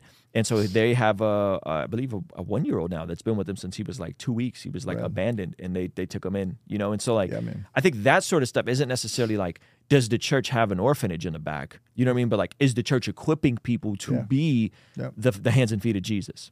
Yeah, no, one hundred percent, man. And I think that that's, again, you look at Francis Chan is walking through a lot of this right mm-hmm, now, right? Mm-hmm. You, you look at a guy that's wildly talented mm-hmm. and grew this massive thing, and then really started to feel like, oh, this big church thing is bad, and mm-hmm. we should go back to small church. Mm-hmm. Well, the issue he's running into now is, okay, you do them in homes. Well, what happens when you still have the wildly talented guy leading the Bible study that everybody wants to hear his opinion and mm-hmm. how he breaks it down and yeah. his, you know, commentary. Yeah. And all Some that people stuff. just got a different grace over their life, man. Dude, and so he, so what they started to do, though, I don't know if you've seen this, uh-huh. but they have all these home churches and house church leaders and yeah. all this stuff.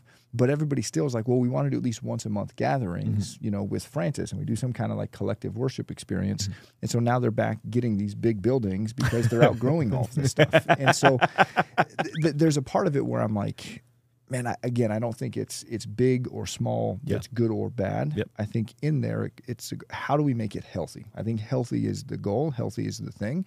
Um, and I think those stories, like your buddy's church you're talking about, mm-hmm. those are the stories most people don't hear. Mm-hmm. Like Christians give more money to um, nonprofits than anybody else. They yeah. adopt more children than anybody else. Yep. Our church, same thing. Arizona, uh, our foster care system is an absolute nightmare. Mm-hmm. Five or six years ago, our church said, hey, we can make a difference. Mm-hmm. We have the resources. We have the amount of people. Mm-hmm. Let's get together the local experts, and let's go after this thing. Mm-hmm. And so we now foster inside of our church. Families foster hundreds of these kids. Mm-hmm. We do an initiative every year that goes, hey, everybody in this church can support a foster kid. Doesn't mm-hmm. mean they can live. They don't have to live with you. Yeah. If you can't foster them in your home, then you can support the parents that do and come do a uh, babysitting thing to where these parents can have a night out. And if you can't do that, you can give some money, yeah. right? And so we do, and we rally around the foster kids in yeah. our um, community. And I think those stories aren't told because they're not sexy. They're not, uh, they don't sell headlines. Yeah. It's just, oh yeah, the local church takes care of the foster kids. Yeah. Awesome. Right, right, right, right, right. Yeah, yeah. Because because if it bleeds, it leads, and so the most one hundred percent sensational, wild, over the top stories are going to be the ones that lead, yeah. um, and and get people to click. What do you um, what do you think? I even just saw it in the chat earlier. What do you think of this this this notion? And I find it really frustrating, but I'd like to hear your thoughts on it. Like the early church, the the, the apostolic church, and through the early church, really through Constantine, right? Like we're in a era where being a Christian was illegal, right? It was dangerous. It was dangerous yeah. from the Jewish side and from the Roman side. Because yeah. when you said, you know, we follow Lord Jesus, you were basically saying Caesar isn't our Lord, yeah. right? And and there was a lot of overlap. So we're looking at snapshots in Scripture through times in history where there was massive oppression and persecution mm-hmm. for the church. Yet today we don't have that. And some people still want to go back to this weird, bizarre, romanticized martyrdom that you don't have to go. Like, the martyrs went through that, so you don't have to, right? Yeah. We're in a time where we can leverage all the opportunity we have being in a country that is friendly to our faith, maybe not affirming of our faith, but they're like, for the most part, America's, yeah. thank God, still like, all right, like, y'all weirdo Christians, do your thing, right? Generally speaking, yeah. we're in a time where we could do that, where we're not we're not ostracized from working in certain industries. We're not stoned if we profess Jesus over President Biden, right? Like, yeah. like we, and so it's like, but there's still this weird, bizarre tension with certain people, and I, I would call it a flat-out poverty gospel. Like, that's what yeah. I think it is. What do you make of that with, with some people that just have this infatuation with, like, Paul got stoned and we get money? Like, wh- what do you, what do you think of that? Yeah, again, I think that part of the bizarre thing that is happening in our country is Christianity has done better and thrived and when there has been a level of oppression, right? Mm-hmm. And so as the church has become more collectively like our expression as a country, mm-hmm. And there's been an incorporation of the Christian values into just everyday worldly culture. There's mm-hmm. there's been, again, I think part of what people are trying to express is there used to be um, a cost to following Jesus, mm-hmm. right? There's there's not really a cost anymore mm-hmm. in that you go to a lot of, and part of my challenge coming from a San Diego context, which was a lot of non-church people that I was interacting mm-hmm. with, especially in students, mm-hmm. and then going to Phoenix, where it's a, it should be part of the Bible Belt, right? Like it's a very churched area. I was like, oh, my eyes were open to all these people that were just cultural Christians, right? In that mm-hmm. context, as somebody who wasn't Christian growing up, who got saved, I realized like, oh, this changes everything. Like you become a new person, have new desires, and it, it your life should look different, mm-hmm. right? So the mm-hmm. concept that exists in our country, I think, to a lot of those people are like, well, this is the unnatural byproduct if there isn't a level of martyrdom. Now, the mm. flip side is like, well, what do you want us to do? Like, have the threat of being killed? Mm-hmm. I think that there's ways that the church can call people to a standard mm-hmm. and remember that what we're not asked to do is just easy believism, mm-hmm. right? Mm-hmm. Of like, hey, just throw your hand up. Yep, you've accepted Jesus. Um, and I think that is the knock against the big church mm-hmm. is like, even for us in the Christmas Eve services, am I excited that six hundred people threw their hand up, filled out some form saying they accepted Jesus? Yes. But if it stops there, mm-hmm. I think that's a massive L. And oh, we, yeah. we can't just celebrate that and cheer and go, look at what we did. This is amazing. Right, right, right, right, right. And then go, that is our victory.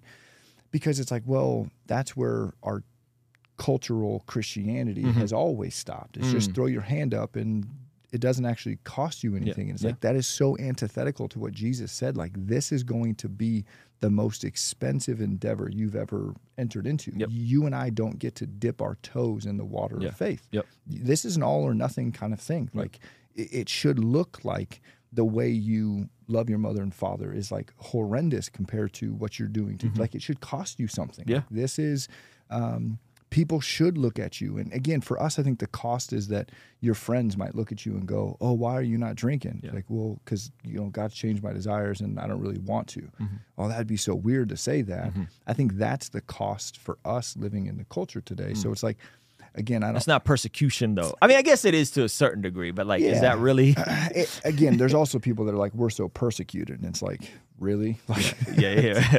There was people that were literally actually stoned. But...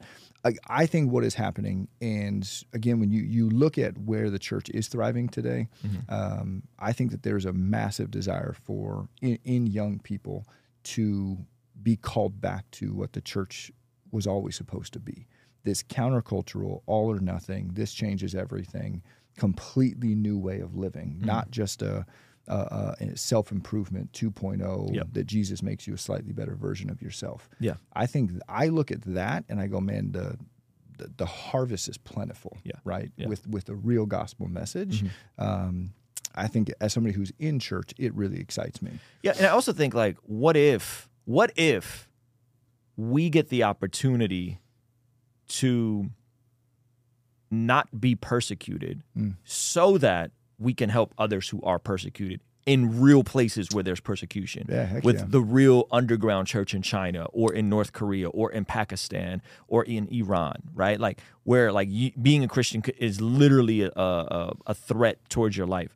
What if the people here can actually support the missions that are happening there? Yeah, right. I, th- I think that's the opportunity that's available to us as the American church, mm-hmm. right? But it's been so hard because most of the message for people has been that it's just, you know, Jesus is here to make you a slightly better version of you. Mm. And that better version of you means more money and more income and a better mm-hmm. house and kids that, you know, listen to you and don't talk back. And um, I just don't see that in the scriptures. Yeah, yeah. Because it's, yes, it's neither, right? Like, it's not like Jesus is here just to make everything better. Yeah.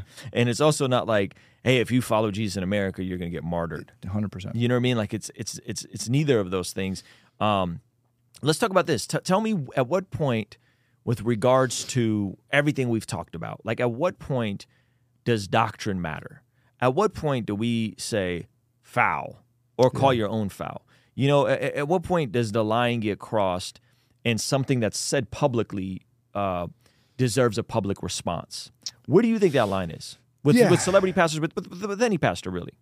Again, I think that it is something that is massive. I think that we're living in a time where I would argue doctrine and theology matter more than they almost ever have, mm-hmm. because it's, the waters have become so muddied. Mm-hmm. Um, and I think that's the part that is interesting, because Mike Todd has had moments where he's done kind of silly stuff and mm-hmm. then come back and apologize for it. Mm-hmm. Remember the whole like spitting on the, spitting the dude's eyes yeah, and all yeah. that. Oh yeah, so that was his brother. The, the, yeah, the, the flip side of it is we're part of. You know, I, I think through the practicality of it, you mm-hmm. know, like, okay, that's how you start the next week is go, hey, I just want to spend a couple minutes and walk through this thing that I said. Mm-hmm. Well, what are the people in the audience that weren't there? You've got to set that context mm-hmm. up. So I think there's a logistics part of it that I go, okay, maybe it's something you post on social media or something. Mm-hmm. But I think if you do make a public mistake like that, and it genuinely is a mistake, like things that you're like, oh, I thought it said that, or I quoted the wrong mm-hmm. scripture, or um, I, again, I think sometimes the danger is, these guys are just trying to get something that's people are going to share and like. Mm-hmm. And I, I think, man, for my advice to a lot of the young pastors that I'm around is, dude, just preach a book in the Bible. Come on. Like, this is the, Mike Winger said the same thing. Yeah, man, yeah. literally. Like, and I don't say it to go, hey, because I did it, that means it's successful and mm-hmm. you should just do what we did. But that young adults ministry, again, I knew as I got around the context of young adults in the Phoenix area, mm-hmm. I was like, oh, I've got to bring up the Bible literacy. Part mm-hmm. of how I really show the beauty and the magnitude of who Jesus is, is I've got to get them to fall in love with Scripture. So mm-hmm. how do I do that? Well, I can't force them to read their Bible during the week, but I can just teach them through the Bible. And so I taught the book of Genesis for like sixteen weeks, mm. you know, and we just walked chapter through chapter, and we'd skip some of the stuff where there was, you know, a, a lot of the genealogies and all that, mm-hmm. but for the most part, we just taught books of the Bible, and mm-hmm. part of what I felt was my um, burden was to help them fall in love mm-hmm. with the Scriptures, yeah. and to also dumb it down to a point where they could go, oh, you can do this too, of like, hey, when you see these words, this is what this means, right? And to help them practically figure out how they can do this on their own. We're rolling out a whole thing in th- this year coming up where, you know, we're, that's our big goal is how do I get them in Scripture more? I've got to get them to fall in love with the Word of God, because otherwise what happens is is every one of these ministries is they, when the guy that's there that everybody likes, the thing yeah. blows up and there's a big crowd and mm-hmm. we pat ourselves on the back and, back and say that that's a success. And I just go, I don't know if it is, yeah. right? Because the moment you leave, it all goes away. Yeah. And then you ask the question. And I've also, I've been in ministry long enough where I'm watching a lot of the kids that were in my youth ministry mm-hmm. when that's what meant so much to me mm-hmm. was the the clickable, tweetable things that I said. And I spent so much time worried about that. Then I'm like, man, I forgot to help these kids fall in love with God's Word and to yeah. leave them with something yeah. that when I'm not there, yep. that can carry them through. And a lot of them are now, you know, and again, it's not that we're, we're God and that they're in a process, but I ask myself a lot, man, what have we left these students with?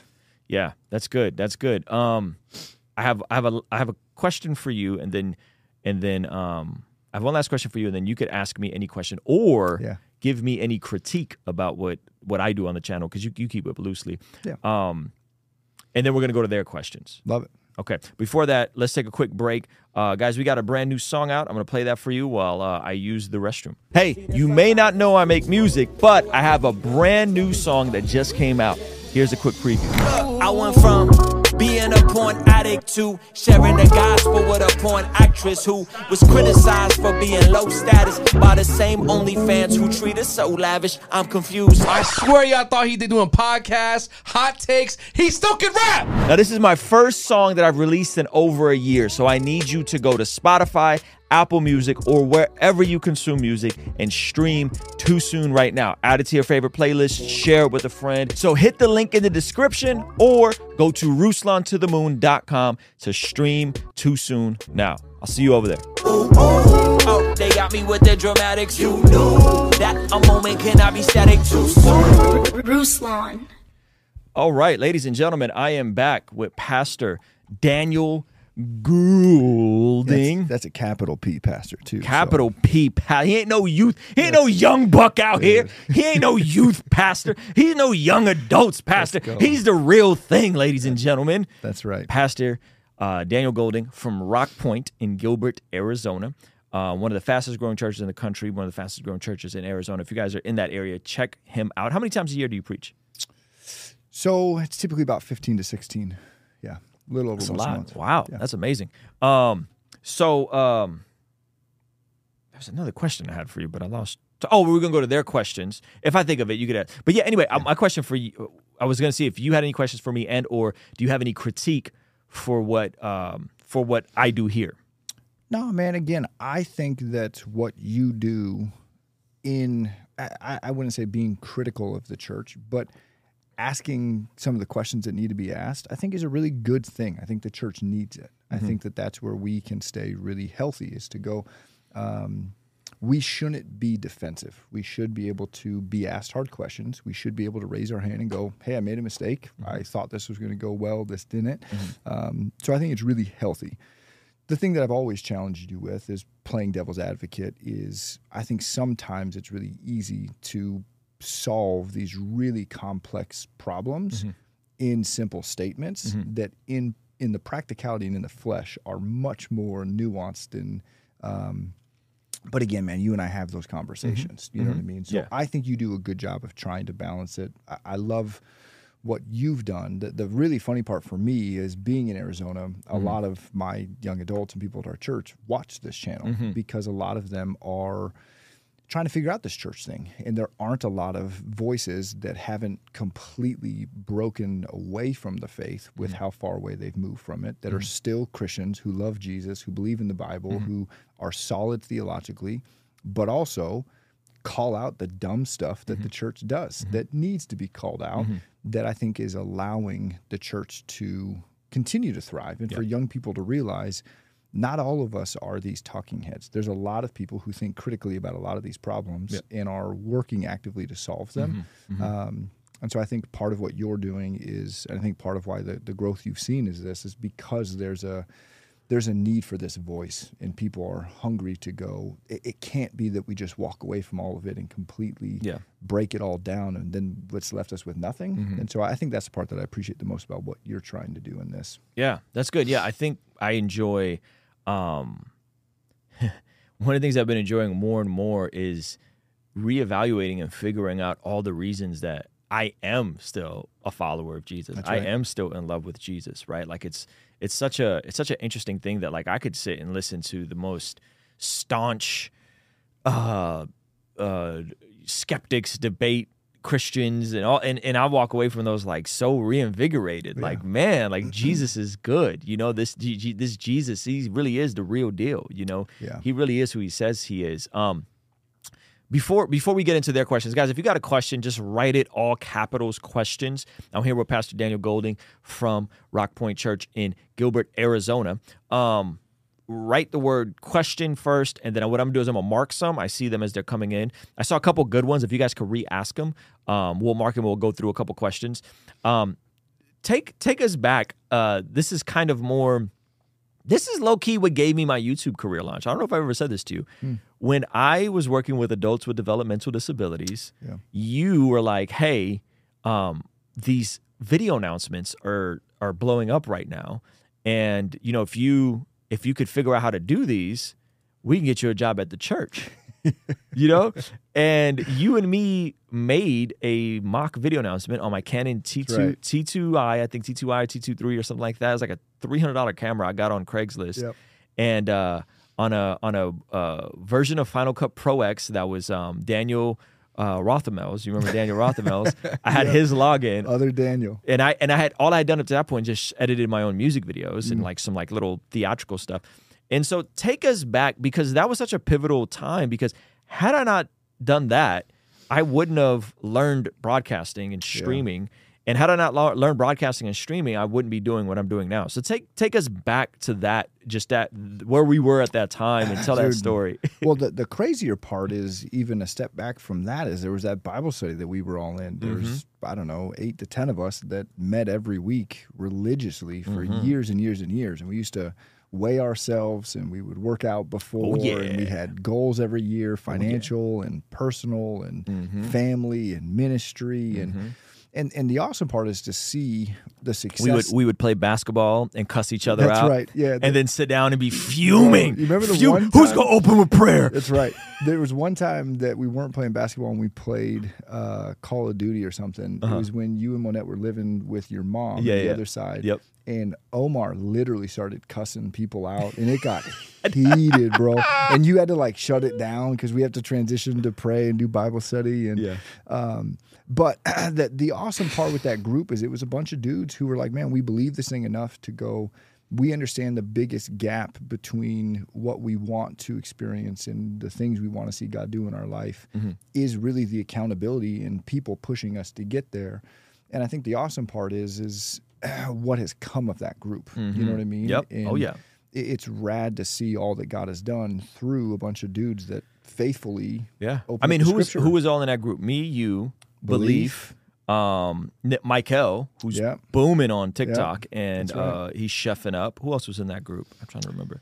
Brian. Yeah. Both Brians. Yep. Uh, um, Robert, Robert Smith, who's actually that's right. at uh, Tim Ross's church, or the church that Tim Ross just just passed on. He, he actually had a succession plan because uh, of podcasting, so Robert was actually attending his church. That church blew, blew up into a mega church. Um, yeah, we had a we had a kind of a all-star cast, man, yeah, man. back in it the day. It was a crew. All of us at one point were, you know, serving in pretty high levels of ministry. Um yep. Doing all kinds of stuff, man. And so uh, the awesome part is is I, I do remember all that with the video announcements, mm-hmm. and the church was trying to figure out all these transitions, and the people that did announcements were just terrible. Mm-hmm. And it's like, man, how do we just make this a video segment so we don't have to, we can pre-edit it and get all the awkward stuff out of it? And somehow we finessed you a job to to do that. And oh, yeah. Um, and a lot of that was at the same time. Well, I got into ministry because you basically forced me to do it. Yeah. I like spoke and said, hey, I feel like I'm supposed to go into ministry. Yeah. And then you would throw spoken word events. It just make you and preach. You're like, yo, you're going to get up there and preach. And I'm like, and do what? You're like, just tell them your testimony, bro. Yeah. And I was like, oh my yeah. gosh, man, I was terrified. Yeah. But had yeah. that not have happened, I, you know, I probably wouldn't be in ministry today. So. Yeah, we would do those events. You would tell your testimony, and then we started the King's Dream Live, hundred percent. And you were you were preaching at that, and so yeah, man, that that was interesting. But yeah, yeah. Um, let's jump into some of these questions, guys. Um, I marked a bunch of questions. If you can, if I if I miss your question, just ask it again. I'm not going to answer all these because some of you guys are asking some goofy questions, okay? But I'm going to do my best to answer all of them. Lugo Ortiz says, "What should pastoral finance? When should pastoral finances?" should be looked into if the pastor's income is strictly from the church? When should pastoral finances should be looked into if the pastor's income is strictly from the church? When? I don't know. Yeah, so I, I think I think what he's trying to ask is at what point should the pastor's finances be looked into if their income is strictly from the church? Number one, I would say that biblically, pastor's income should be from the church, mm-hmm. right? That's what mm-hmm. Paul a, makes. A, a worker's worth his wages. That's right. That's what Paul that. makes an argument for, right? He says multiple times that we should take care of the people that are in ministry. Mm-hmm. Actually, says we should give them a, a double, you know, a, a double fold or whatever mm-hmm. the phrasing double is. Double portion. Double portion. Mm-hmm. So I think pastors should be able to make enough money to where they don't have to go and work an extra job mm-hmm. because of how much work it is to run a church, run a staff, do yes. all of the things. Yes. Now, should that come with no restrictions and no limitations mm-hmm. and no accountability? Mm-hmm. one thousand percent no, not mm-hmm. at all. Mm-hmm. And there's actually a lot of, because yes, we're a church, but yep. we're also, from a tax standpoint, a nonprofit. And there's a lot of governing principles of how that nonprofit has to be run. Mm-hmm. You have to have a board. That board has to have justification for, okay, Ruslan, you're now our senior pastor. Mm-hmm. I can't just pay you whatever you want. Mm-hmm. I have to do an analysis of the area we live in. I have to go, okay, these other senior pastors that are relatively our size with mm-hmm. similar ministry budgets, mm-hmm. they make X, therefore you can only make X. And mm-hmm. the I R S gives you a ten percent margin, mm-hmm. so I can go up or down on that, about ten percent. Mm-hmm. Outside of that, you're in illegal tax categories that if the I R S were to look in on it, somebody yeah. were to call them, yeah. you would literally be committing tax fraud. Wow.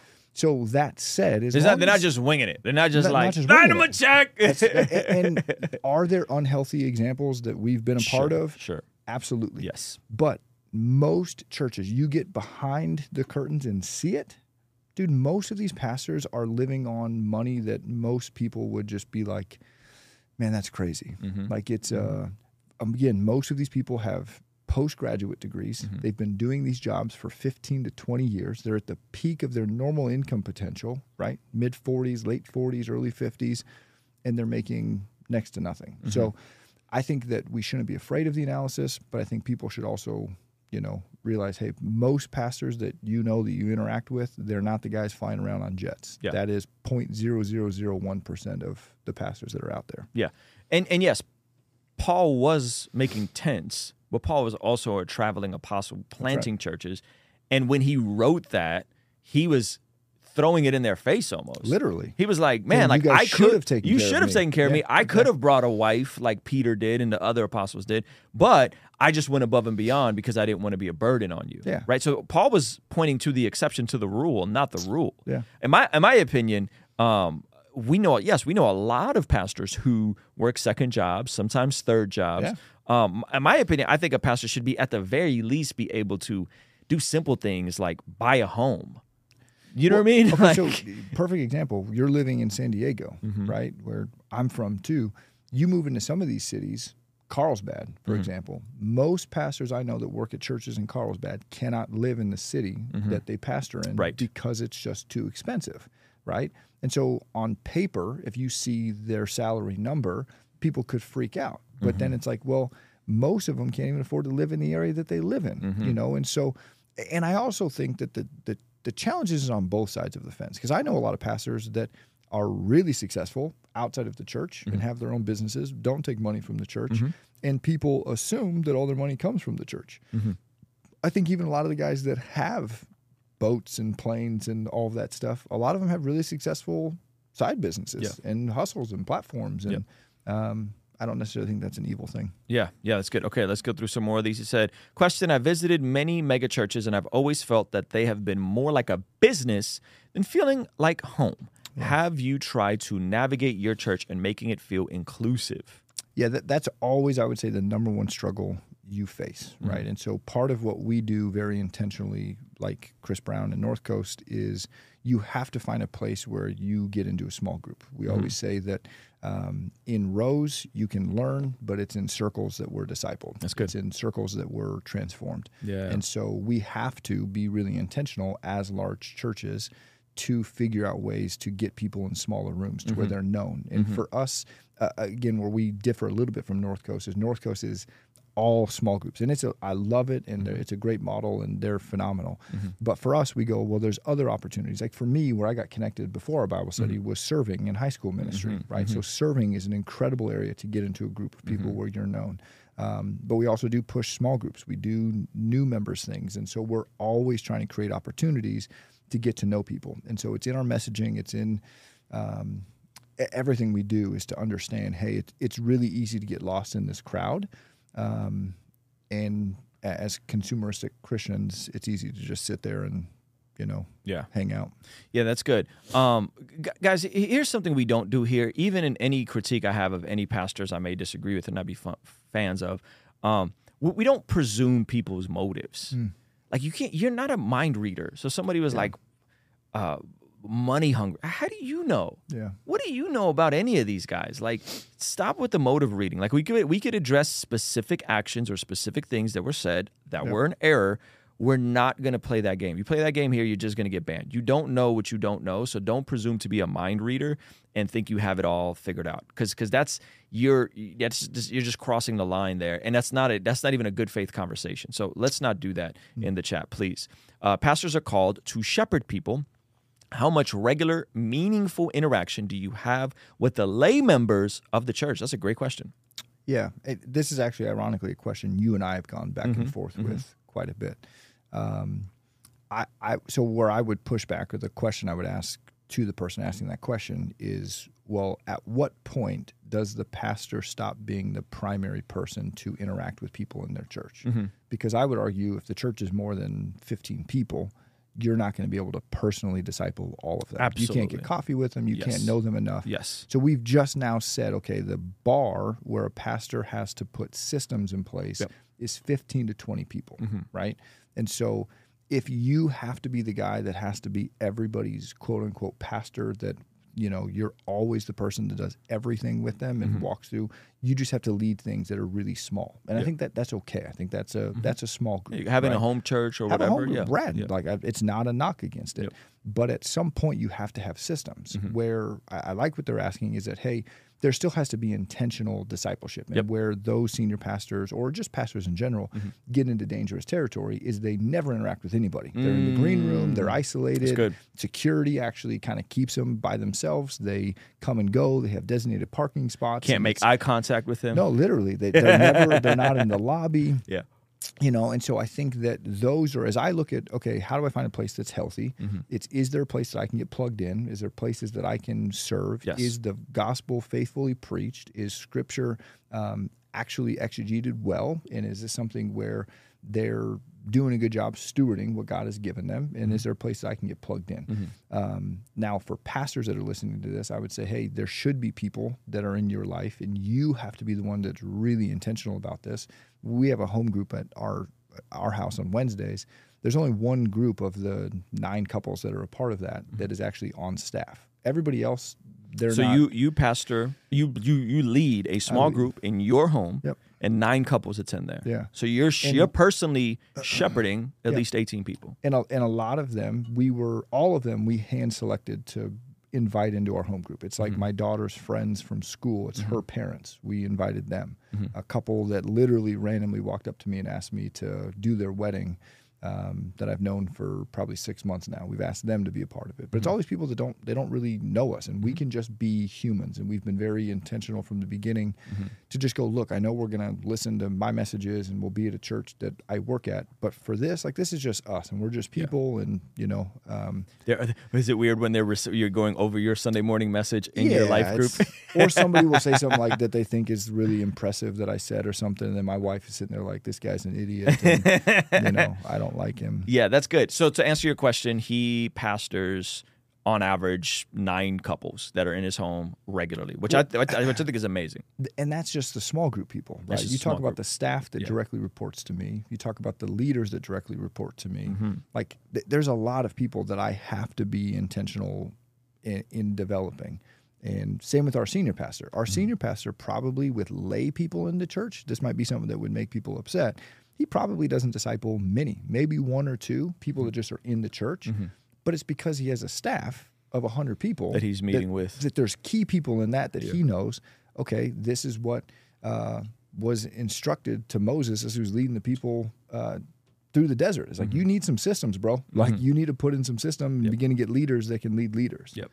Yeah. So, yeah, that's good. And so, and, and so, guys, if you don't like that, don't go to a megachurch. And it's not like, for everybody. Yeah, it's not for everybody. Like, just don't don't go to a megachurch. This right. is a specific thing that they're doing, um, and and if you don't like it, like I don't. I think the question becomes when you start saying things like, "Well, that's not the way church is supposed to be done." That's da, da, da, da, da, da. You're conflating, you're conflating preference preference with is God in something? Yeah, that's kind of wild. Yeah, like that's and it's very arrogant to like. Yeah.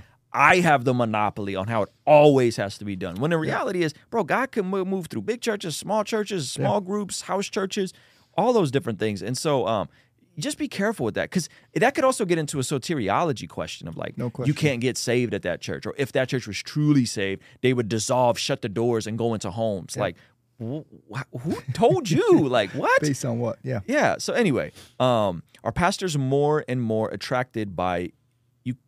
Ecumenism? I think it means ecumenism. I always miss that word. And heresies for the sake of unity. Ecumeni- ecumenicism, I think is the word. Uh, Ecumenical. E- it just means like working cross-denominationally, working across different... Because there's people that'll say ecumenical in the sense of like, hey, we're going to do some stuff with Pentecostals, and we're going to do some stuff with other people. Then there's people that'll say, we're going to do some stuff with Catholics, we're going to do some stuff with... you know, And then and then you can go way outside the lines of like... yeah. Mormons are in, and Muslims are in, and everybody's in. just so for I, the sake of unity. Just for the sake of unity. So I think we have to yeah. be careful with that word. Like, I personally have and will uh, do certain things with certain Catholics on certain issues. Sure. Right? Not going to lean on them for soteriology and how to be saved. Yeah. Right? Well, when it comes to like, hey, we're going to talk about the unborn. Yeah. Yeah, Beautiful. They're crushing it on that, bro. Yeah. If we're going to talk about fostering, they're cru but when you get into like, that, so I think it depends on what, what you're talking about. I don't know if you have any specific things or like oneness Pentecostals. Like I'm, I'm, I'm probably not doing anything with a oneness Pentecostal. When I'm preaching at a oneness Pentecostal church, I'm not going out to a oneness Pentecostal church. I would probably draw the line there, or a Mormon church or Jehovah's Witness church. Not that they're banging on my door to come and speak it there. Yeah, you know what I mean. Yeah. Again, I think the uh, the other side of the coin that I would argue is I tend to err on the side of more going, hey, we do have way more in common mm-hmm. than we do apart, yep. right? Like, let's take the close-handed things that we don't move on, we refuse to disagree about. Yes. And if we're in alignment there, all this open-handed stuff, man, if you want to pray in tongues, yeah. tear it up. Yeah. Like, That yep. stuff doesn't freak me out. Well, I think the issue is now we don't know what, what open-handed and close-handed sure. is. And For so sure. if you're in a specific camp, then you think everything is close-handed. You no think question. how your view of tongues is close-handed. You yeah. think your view of, right? And so I think that's the dangerous part is we've lost sight of what is open-handed and close-handed Yeah, doctrine. I think it just comes down to teaching good theology again. Yeah. yeah. All right. Uh, Anderson said, what would you say would be the best, thank you for the super chat, by the way, best way to have accountability in a megachurch setting for the pastor? Mm. Yeah, the, the danger is, and this is the part that I that I don't love about the model, is it's very dependent on the senior pastor, mm-hmm.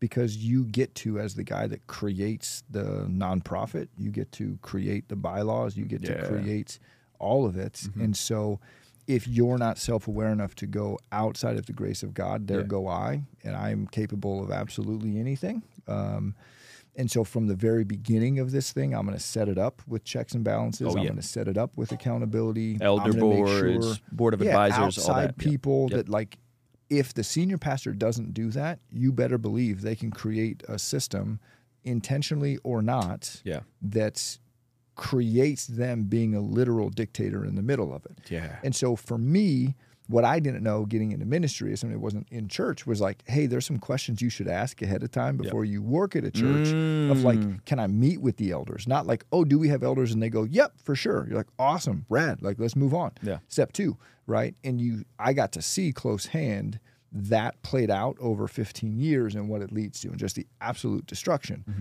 And I was like, oh, if I just asked some of these questions ahead of time, I could have seen the pitfalls yeah. that were there. Mm-hmm. Because where there is smoke, there is always fire. Yeah. And it's only a matter of time until it comes out. So how can there be accountability for these pastors? Unfortunately, for most of them, they have to be smart enough to build it in. Yeah. Um, and so I would, if I was going to attend a church, if I was going to really faithfully be a part of it, those are the questions I would ask. Yeah, that's good. Guys, we're going to try to get through as many as we can. Um, we'll prioritize whatever super chats come in. What, what, when is your heart out, Daniel? I know you have family and all kinds of stuff. Man, I'm good. I'm hanging you chilling? out. So okay. You tell me to leave. Okay. Uh, our past. Oh, we already did this one. Sorry. Let me get rid of that. Um, I'm going to work in some other people. Questions. Can you suggest a church in Penis, Penis, Pensacola, Florida? Pensacola. You know anybody in Pensacola? You reading English is I know. like my favorite thing, It's my second thing, language. What do you right. want from me? Um, I think, isn't Vous Church around there? Vous Church is in Miami. I don't know how far that is from yeah. Pensacola. I wish I knew more, man. Yeah, I don't know anyone out there, but if you're in South Florida, um, Vous Church is cool. There's a lot of churches that are in that area that are, I think, solid. Um, uh, question. In my experience, large churches allow for mentality to sneak in and out without getting connected. I mean, we kind of already answered this, right? Um, I'm just not sure how that is possible to remove in the context with it, with that opportunities. The, the thing that I would say is you can hide in small churches oh, as yeah. well. Oh, right? yeah. Like you can you can hide in small churches. There's really unwelcoming, unfriendly small churches, um, just like there are really bad big churches, mm-hmm. right? It's I think we've said it a bunch in this thing, but it's it's not the size. It's the it's the vision. Yes. It's the intentionality. It's the systems. Yep. You know. Yeah, that's good. Yeah. Yep. Yep. Okay. Um, how do you avoid the twenty eighty rule at your church? twenty percent of the people doing eighty percent of the work. If you can solve that, Carmen, we will hire you. Because yeah, it's it's it's just a problem in all churches, yeah. right? You have twenty percent that give eighty percent. That's just serve people, eighty percent. I feel like. It's just people. It is. What level of importance or helps is there in being a part of a religious organization like S B C or the Lutheran Church, Missouri Synod, whatever, uh, to correct pastors' errors and shepherding congregations? Yeah, I think there's there's pitfalls and there's there's good things with it. I think the theological accountability is great. Mm-hmm. I think having people that some of those systems that we're talking about, like if you go plant a church in the Foursquare system, mm-hmm. in S B C, a lot of those checks and balances and systems of accountability will be instituted for you. Mm-hmm. Um, you don't get to make the decision on a lot of those things. Mm-hmm. Um, I think the downside is, is we're seeing a lot of the challenges that come with these big denominations like the S B C, like the Catholic Church, mm-hmm. where they have a bent to protect the brand, yeah. and at all costs, and so that's not good. Yeah, yeah, yeah. It, it, it, it's, it's checks and ba- it's checks and balances are good, but the, it also comes with oftentimes protecting powerful people, and we've seen that as well. No question. Um, is tithing a problem in churches? I, I think a lack of tithing is definitely a problem in churches. Um, yeah, I think that you know we don't talk about it enough. That yep. it's yeah. I think God wants all of you, yeah. including your your finances. Yeah, yeah, that's good. Give generously, I would say. Give Amen. generously. Some people have a, a differing on, like, is the tithe literal for the New Testament? Is it not? Did Jesus echo it and affirm it? Is that was that before the establishment of the local ecclesia? Look, um, I give above, well above ten percent. Same. You know what I mean? So, like, I think God's standard of generosity is probably different than the tithe. And the tithe was a little different in the Old Testament, sure. in terms of building the temple, and it was almost a tax and whatever. But I think New Testament generosity, I think, is also going to be relative to um, what season of life you're in, yep. um, your budget, so on and so forth, right? So um, I can tell you that I am a different dad, provider, husband, as somebody who relies on God financially than yep. somebody who doesn't, because yep. it— It removes the burden from me, man. Like, yeah. God, this is, I steward what you tell me to steward. Yeah. I give back to you what you tell me to give back to you. Yeah. Yeah. So I think the question, that binary is interesting, but I think we have, I think generally speaking, in my opinion, casual churchgoers should give more, not less, right? Um, and there are obviously churches that abuse that for sure, right? Um, can you, you see more of the celebrity pastors fitting the role of deacon? So, like, in our, I think that's from our conversation. We were talking about. Yeah, fitting I, more of the role of a deacon than a. I know. think it's a really interesting conversation yeah. for people to have going into it, to go, because again, even my role as a teaching pastor, it's much more pastoral. Even if I teach twenty times a year, right? That means that there's thirty-two weekends a year that I'm not standing on that stage and teaching, mm-hmm. and most of what I'm doing is pastoring and developing. And if that's not what I feel called to do, um, then there's other mediums now, like yeah. YouTube and other ways to have a platform and sh- break down scripture and yeah. share the gospel. Yeah, yeah, and I think that, that to me, the best of both worlds is when we see a pastor, Mike Winger, who was, you know, pastoring quietly at a, you know, Southern California Calvary Chapel, and then slowly blew up on YouTube. Yeah. I think that's, to me, that's the best of both worlds. Like, guys that are that are both, and both. Like, they're actual local church pastors, or they wanted to be Mike Winger, Alan Parr, and they do really cool YouTube mm. stuff. You know, I think that, to me, is the best of both worlds, in my opinion. Sounds what um, you're saying is I need to finally start that YouTube channel. I've been trying, trying to tell this man to start a YouTube channel for a long time. Um, uh, how do you know if you should leave a church? Yeah, that's a that's a big question. Again, I, I think what I would say is, if there's smoke, there's most likely fire. Mm. Um, if there's a, a lot of hostility when you ask questions, I think that's a big sign yep. that it might be time to start checking on other churches. Um, I think when there's uh, more than one time where there's things that are said that are very questionable, um, and there isn't a, oh, I made a slip, or I you you ask them, hey, you said this, did you mean this? Um, and they don't walk it back, that's where I start to go, okay, I'm not going to plant my family here. Mm-hmm. But also understand you're you're around humans, you know, yeah. that yeah. are going to make mistakes. That's good. Here's a good question. What's the hardest thing about being a pastor? Yeah, I, I would say the hardest thing for me being a pastor is it's it's hard to have environments where people don't have a massive expectation of you to be like this perfect human, mm. you know, where... I think we inherently know that pastors are humans, but there's a part of it where um, you still feel like they can't make mistakes. Mm-hmm. Because for us, unlike the general public, when I make a mistake, I lose my family's income, mm-hmm. right? My kids can't eat because mm-hmm. I lose my job when I make the mistake. Mm-hmm. And so when sin is in a smaller arena where you can deal with it before it becomes these big things, that's where I think the The church has to do a better job of going, hey, it's okay for pastors to raise their hand and say it's not okay, mm-hmm. that or that they're not okay. and deal with it before it becomes this huge thing. But there's this internal pressure, whether it's, um, again, whether it's external or internal, it's probably a combination of both, mm-hmm. where you just feel like, nah, I can't ever do that. I've got to just be perfect. And so I think pastors have to be really intentional to find environments and people where they can say those things and they can, um, but again, you have to seek it out. You have to be intentional with it. Otherwise, you just will begin to believe that you have to be what people expect you to be. Yeah, that's good. Uh, this is a cool question. Uh, what is the role of Gen Z slash early twenty-year-olds in the church? How can we be? Uh, how can we better be involved, especially since the church does not a does not feel catered to us? Yeah, man, Jacob, I think that is the the thing, the question that gets me the most excited. I look at the future of the church and the Gen Z, the next generation, and all of the politics, all the B S, the church stuff that we just do because we're a church. I, th- I look at the next generation and go, man, it's, it, revival is in your hands. Mm. I think revival and the future of the church is literally in your hands, that you have to begin to believe this thing enough to live it out and to start to go all in and just to go, look, even though some of this stuff feels wonky and mm-hmm. I don't really understand it, the answer is not to walk away from it. Yeah. Um, and so I think the church has responsibility to go, we have to adapt this and we have to change our messaging and create an atmosphere where they are welcome.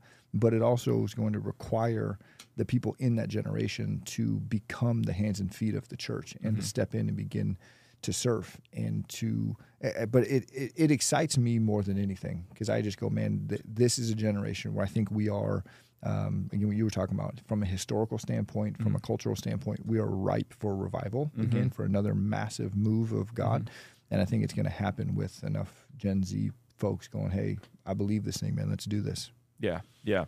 That's a good uh, that's a good question. I, I see the one is Pentecostal question. I'm going to come back to that. Just give me a second. Um, it's a good question. How do you deal with the L G B T Q plus people going to your church? When do you press them on repentance? And how long is too long uh, them going to your church and still living in the lifestyle? Yeah. Turning up the heat. Yeah, Let's great. go. Yeah. Come on. So...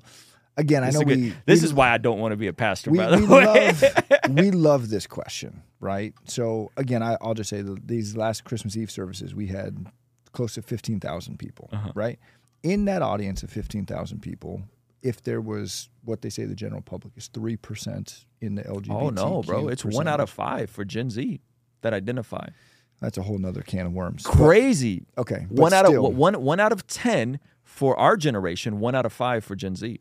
Okay, so again, I'll, I'll ask it a different way. Yeah. Were there more people in our church setting mm-hmm. that were L G B T Q plus or were same or heterosexual mm-hmm. but living outside of the confines of God's design for mm. their relationship? How many people were cohabitating? Mm. How many of them are, you know, looking at pornography? How many mm. are, uh, you know, not pursuing intimacy with their wife? Yes. A higher percentage of those people or the L G B T Q people. Mm-hmm. So again, I would ask the question is how long should we let the heterosexual couple stay in the church mm. that are continuing to live together? Mm. I know more of those couples off the top of my head that I can think of. Wow. Are there a handful of couples in our church that are same-sex attracted, mm-hmm. some of them married, that come to church every weekend? Yes, a thousand percent.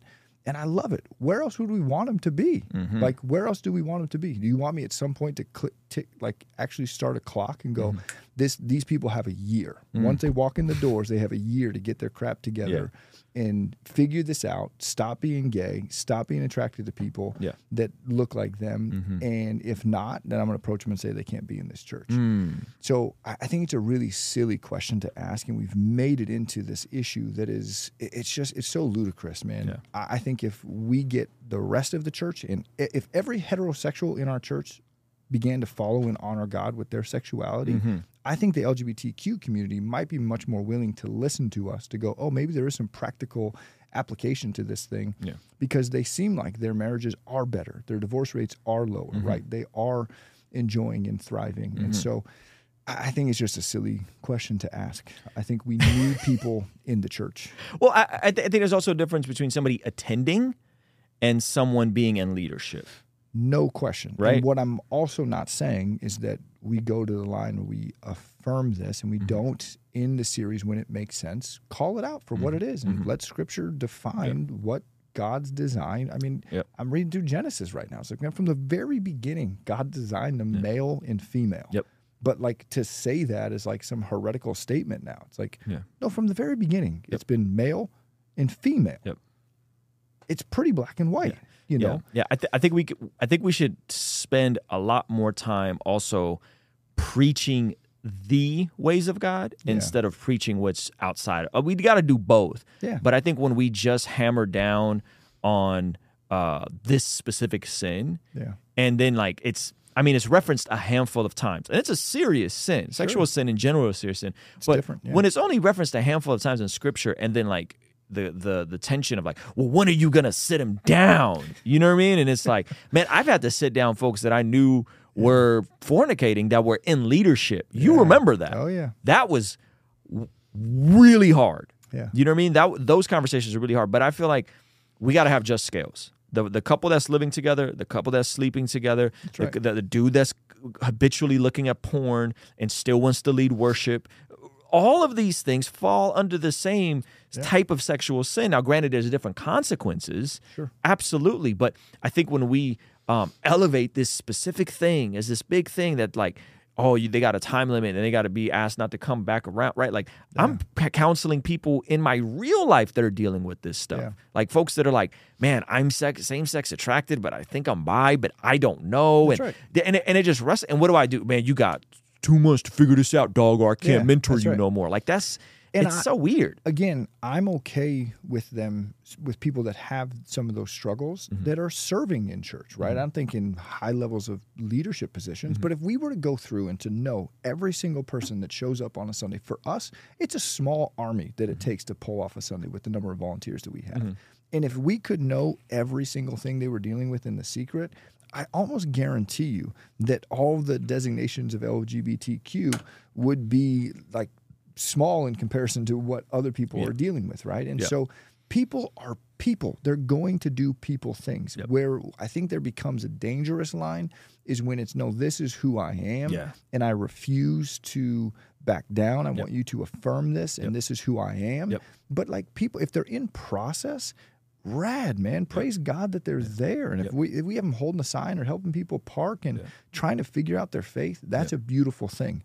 Yep. Um, but we have to also, again, I think just have the full conversations yep. of God's standards for sexuality and not just alienate one. Right.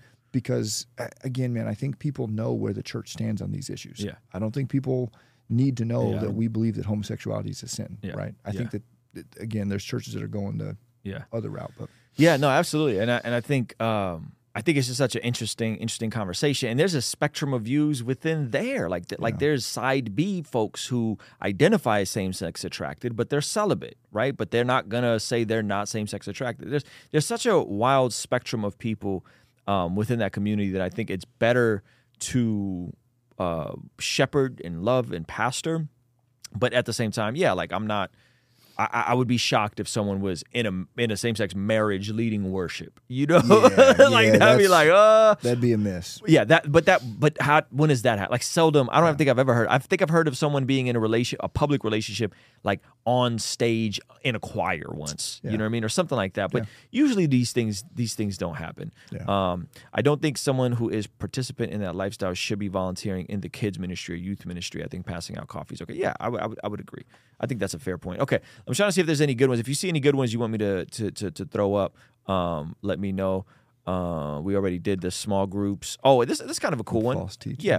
How do you do? Uh, how do mega churches ensure that the small groups are teaching the right doctrine and are kept safe from false teaching? Does the church make sure small group leaders are qualified to lead? That's a great question. Yeah, it's a great question. I think this the the question is is what are small groups going through, mm-hmm. right? And Uh, we don't set up the small group leader to be like a pastor. Like this is the leader. Mm-hmm. We more refer to them as facilitators. Mm-hmm. They're there to facilitate a discussion that's mm-hmm. primarily around something that pastors have put together and mm-hmm. curated for them to walk through. Mm-hmm. The scriptures are all pre-set up. So we try to lower the bar of what a leader really is, both because you need a lot of leaders at scale to have as many small groups as you need. And so we've lowered the bar in to go, hey, you don't have to be some, you know, biblical savant that has gone through seminary to lead a small group. You just have to be able to facilitate a discussion, keep conversation going, ask the questions that are already there, and be willing to host. If you're willing to do any of those things, you're qualified, yep. right?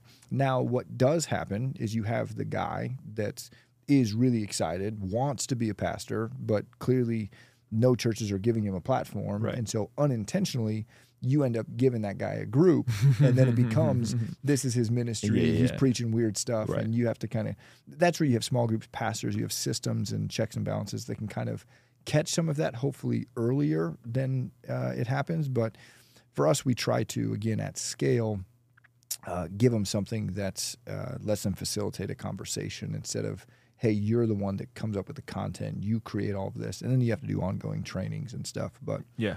Um, this is an interesting question. Is there a need for celebrity status privileges in churches? Meaning, I think he's talking like special seating, like if Justin Bieber shows up to your church, like it, like are you guys going to seat him somewhere else? Like, is there a need for this sort of thing? I think I, I think that's what he's asking. Yeah. So, uh, again, I think there's a level. He said celebrity Um, pastor stuff too. I think there's a part of it where there is practical stuff in mm-hmm. that, right? Our, at the size church we are, you just get some crazies that are there. So like we need to have security that's mm-hmm. around people that are the communicators to keep people safe. Mm-hmm. We have a designated parking spot for them to come. Mm-hmm. Um, we don't, I mean, we have some celebrities and we have a lot of, you know, football players and, mm-hmm. but no, nobody's like a Justin Bieber's walking in mm-hmm. the doors of our church, or at least hasn't yet. Yeah. Um, If they did, I think there would probably need to be some separate processes created for mm-hmm. them to feel safe and be able to come yeah. into a church just, setting. Just from a, a crowd control standpoint. one hundred percent, yeah, because yeah, people are going to people, you yeah. know what I mean? And like if Taylor Swift walked in to our church, my daughter is going to be the one that like security's going to need to be held back. I yeah. just freak out, you know? Um, so, but yeah. Yeah, that's good. Uh, question, uh, thoughts on Church of the Highlands and Chris Hodges?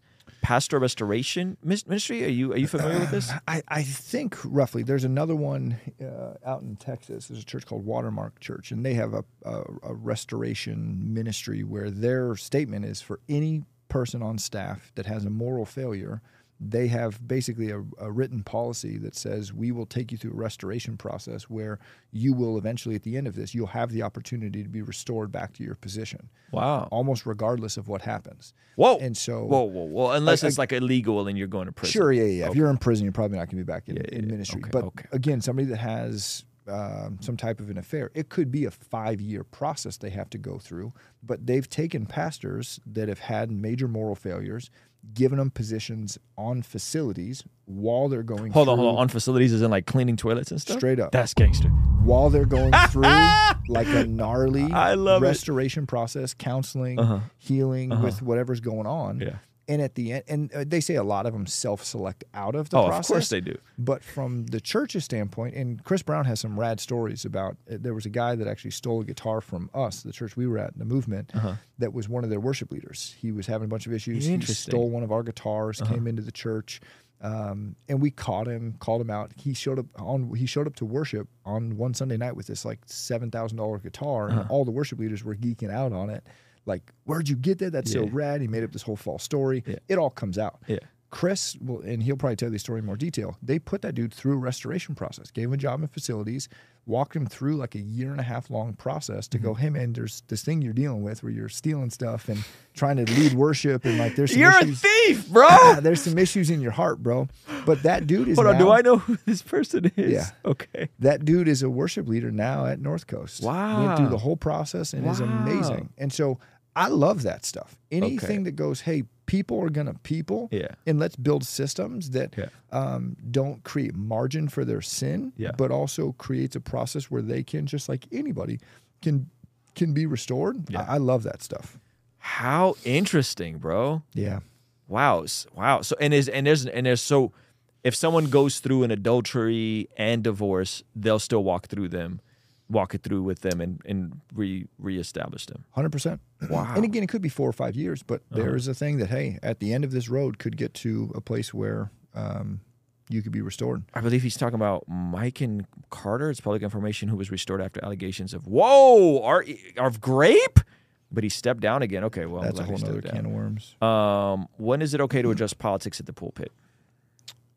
Yeah, well, we address politics all the time. Um, we, we talk about politics regularly because the culture we live in is now politics and faith have become really blended. Mm-hmm. Um, we had a guy that said he was leaving the church because a couple weeks ago I preached a message. We were doing a series on First Corinthians thirteen mm-hmm. and love is and how we are supposed to be what Jesus said, people who are marked and known by our love. That's mm-hmm. the defining thing. And I made a statement in the opening week talking about, you know, love is patient, mm-hmm. that some of you are going to be shocked when you get to heaven. There's Democrats in heaven. And somebody literally how dare an, you? wrote an email, said that they're leaving the church because how dare I stand up there with the audacity and say that. As somebody that's very right-leaning and Republican, um, the fact that you even... Like, we've gotten to a spot wow. where our faith no longer informs our politics. Yeah. Our politics is now informing yeah. our faith. And that's gross. And that's, that's off. Yeah. No matter where you land, left, right, m- in the middle, that's a huge miss. And so... Um, we try to talk about politics a lot, but we are not the church. If you come and you want the like super right wing or the super liberal leaning, yeah. like you're just going to be really frustrated by us because we don't take a hard stance on that. Yeah. We believe that, you know, Democrats and Republicans, majority of the stuff, we want the same thing. Yeah. We want our kids to have an opportunity to grow up in a free country yeah. um, and have an opportunity of, of life. So yeah, that's kind of wild, bro. That's wild. That's wild that. Like, we could disagree with Democrats politically or whatever, sure. but to assume that someone who's placed their faith in Jesus and maybe voted in a way that I would say doesn't align with some of the, the values in Scripture is therefore then not saved? Yeah, man. Again, soteriology. Like, how do you even know what the gospel is? No. Because the gospel doesn't say if you don't believe what you're supposed to believe politically, you're not saved. It says if you believe in Jesus— yeah. as the propitiation for your sins, you are then declared saved. Right. So that's just so weird how we conflate those two things. You yeah, know? man. Again, I think you said it, though. Most people don't know what they believe. Yeah. Okay. Is there any other good ones in here before we I saw the one at the top. I think that's this an one interesting right one. How do I navigate being a motivated young believer to preach the gospel in a church who needs help but has no vision? Yeah. Uh, Eric, I would tell you, man, if you're a young, motivated person and you're in a church and you feel called to that church for this season— I would be willing to to be a part of it. You know, I think that we so often can check out when mm-hmm. God might have you there for a specific reason, man. Plug yeah. in, see how you can help, uh, fix problems, you know. Uh, don't come in with all the solutions, but just go, hey, how can I help? How can yeah. I move this thing along? And at some point, if you outgrow it and you, you want to go somewhere else, do it, man. I think it's awesome. Um, this is a good question. When did you realize uh, that becoming a pastor— or teaching the word in some aspect was your calling, and was and what was the situation surrounding that? That's a great question. Yeah, I think calling is a, again a very biblical thing that we see all over the Bible, right? Mm-hmm. That calling is, but it's also something that we've made hyper supernatural, and I think calling is best understood as a combination of like desire. Like mm-hmm. number one, do you actually desire to do this? Because mm-hmm. like you. Not everybody desires to mm-hmm. work at a church and deal with all of the, the stuff that comes along with it. Mm-hmm. So if you desire it, you have the ability to do it, right? You act, and that's the part that people struggle with is self-assessment isn't always strong. Mm-hmm. Um, but I think where the defining characteristic of this comes in is there's also opportunity, mm-hmm. where you're given opportunity, you desire to do it, and you're good enough to do it. I think mm-hmm. that is what is the very making of a calling. Mm-hmm. Um, for me specifically, it was a process that took over. It took years and years to play out, but it goes back to even when I was newly saved. I used to sit in church at the Movement and have visions that I was like during worship, and mm-hmm. I didn't even know what a vision was. Mm-hmm. Um, I had visions that I was preaching on that stage, um, and you know, then I went through a process where God just started opening doors and started teaching and started to enjoy it mm-hmm. and. Had more doors open, and in that process, I started to go, oh, maybe this is what God's calling me to do, because yeah. I really liked it. I really enjoyed it, yep. and I felt, uh, I just felt like the the peace of God yeah. on it. Yeah, well, in, in, in your case, and I would say also like in Jeff Moore's case, you guys are both unicorns in that you're great communicators, but you also... Um, love shepherding people. Yeah. Like you you are naturally like pastoral and you ask questions and you you're you're good with people. Um, and you're good with like people's mess and people's processes. Yeah. Right? Where uh I don't have that same burden for people. Like I have a burden in like, let me guide you. But the moment you start coming to me with the same problem over and over, and We're we done. and we solved it six months ago, I'm like, bro, you're yeah. wasting my time. You're not really trying to make a change. You're just playing games. Yeah. What are we doing here, right? And I feel like there's, a, and correct me if I'm wrong, from my experience, there's a lot of that in church. Yeah, no question. There's a man. lot of people who, it's almost like they don't really want answers to their problems. They just want to vent to someone they feel is a spiritual authority. For sure. And, and I that, think, I can't, I, don't, I can't play that game. Yeah, and, and there's a level of that that's always a part of people, mm-hmm. right? And part of the challenge that I have now is at our scale, even, it's like, okay, how do I and who do I do this with? Like, mm-hmm. because just from a time standpoint, I can't shepherd everybody in yes. our, our, our community. Mm-hmm. So what do I do? Well, I, the best advice I was ever given is uh, walk with those that want it and mm. love those that don't. Mm. And for that guy, that same thing, two or three times, and I just go, and there's guys in my life that, you know, potentially watch this that know. I tell them, hey, bro, look, I know you're struggling with porn, and you think I'm somehow going to be the mystical resolution because you've admitted it to me. Um, but look, here's what's going to happen between this appointment and the next appointment that we'll have. Yeah. You have to commit to two minutes a day of praying and reading your Bible. Yeah. And if you show up next time did in you two say weeks, two minutes, some, start somewhere. This man, yeah. you got to start somewhere, dog. You got to start somewhere. This man said, like, two, you like you just got to pray for two minutes a day, bro. Dumb it down. But again, if we show up in two weeks, yep. the first question I'm going to ask you is, did you for the last two weeks pray and read your Bible? Yep. For two minutes a day. Yep. And if the answer is no, then I, the next meeting we have, mm-hmm. I'll give you the same opportunity. And if it happens the third time, then at that point, you don't really want my help. Yeah, three strikes are out. Because I, I can't help you. Yep. Yep. I, I'm not a counselor. Yep. I'm not a therapist. Yep. I'm a pastor. Yeah. Do you what, do you defer people to therapists and counselors? All the time, yeah. yeah. And the cool part about being in a church our size is we have counselors yes, yeah, and therapists, licensed counselors, yeah. not just pastors that like counseling, yeah. on staff. Yeah. And we have a budget for that. We, yeah. It's a resource that we have. We have a whole ministry around yes. it, and so we can... So good, because that's not brilliant. a pastor's job necessarily. Well, and there's a lot of things that, again, as a pastor, I'm not trained in that. Yeah. I'm not qualified to mm-hmm. walk through somebody's childhood trauma with mm-hmm. them. Can I relate? Can I share shared experiences with mm-hmm. them? Can I pray with them? Mm-hmm. Can I be a, a place to listen? Yes and amen. But at some point, for me to walk through all the childhood trauma I walked through, it took a year yeah. every week with a licensed therapist that, as I look back, she methodically walked me through a process to get me to healing. Yeah. And I never could have done that. And so that's where as pastors, it's like, man, don't don't do or don't try to be what you aren't. Yeah. And even if you don't have the context, whether you have pastors or, you know, counselors on staff, find a great resource that you can plug in with. There are big churches around you that have counselors that you can reach out to. Yeah. When I was here, I used to send them all to North Coast North Calvary Coast Chapel. Calvary, yeah, North Coast Calvary Chapel here. That's right. In, what is that, Carlsbad, Carlsbad. technically? They yeah. have a great program. Here's yeah. a good question. How do you handle the topic of uh, sex in the church to not make it taboo but a gift from God? Yeah, I think you have to just talk about it. Talk about it for what it is. It's a beautiful gift that God's given us. It's something that we as the church should be the leading voices on, and mm-hmm. we talk the most about it. It's the greatest gift God gave humanity. Yeah. That literally is the thing that took them from being one and made them, or took them into being two individuals and made them into one. Mm-hmm. Um, and so I think we need to talk a lot about it. I think the, the cool part is, is um, your buddy, I'm blanking on his name, that has the podcast, Upset the Gram. Oh, Tim Ross, Pastor Tim Ross. He's yeah. been talking very openly about yeah, a lot of stuff. Yeah, he does a good job. And dude, it's awesome. Yes. I love it. And I think the church needs to be, we have to move away from the weird, this is taboo, we can't talk about this stuff yeah. in church. And yeah. All right. Uh, I think we're going to start wrapping up. This might be the last question unless you want to do, unless you see anything else in here. I'll scroll through the questions one more time. We've got cool. a tongues question. Someone asked about oneness apostolic, uh, oneness Pentecostal, which I really don't want to get into unless you want to talk about that. But here's a good question. I, this is a conversation I find interesting. Yeah. Why are we seeing a rise of sort of of sort of feminist concepts within the church?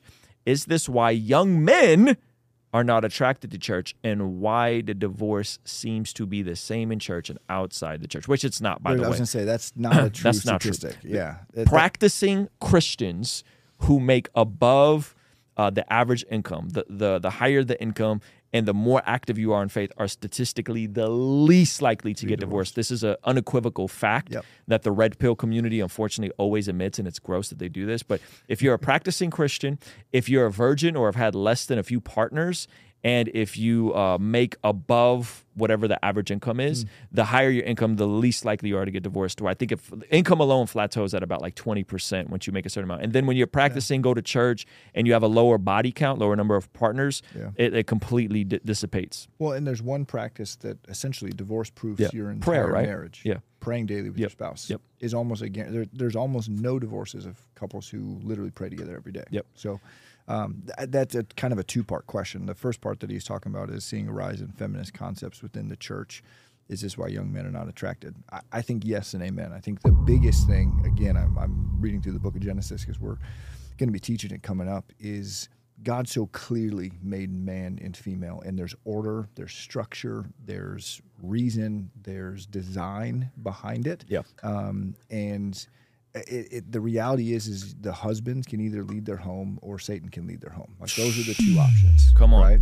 And you see that all the way back in the very beginning. And yep. so a lot of what's happened, though, is men have shirked away from their responsibilities as the leaders in the church, the leaders in their homes. And so women have just done their best to step up and try to fill that gap. And we're now living in a culture that has moved further and further into this and has exasperated the problem to a point that I think we need to recommunicate to culture. There's a, there's a biblical mandate for men. Yeah. Men and women are different. Different's not good or bad. It's just yeah. different. Yep. And we have different roles to play. Mm-hmm. But men have to be the leader. Mm-hmm. They have to be the ones to pick up the mantle and go, this is our responsibility. It's yeah. the curse that was placed on us in the Garden of Eden, mm-hmm. that we are the ones that are going to work and toil mm-hmm. and wrestle through that stuff. And we can't just take that and throw it on our wives yeah. and make them do it. And yeah. so I, I believe one of the paths of, even as the, the guy was asking the Gen Z question, we need biblical manhood to come back and yeah. to go.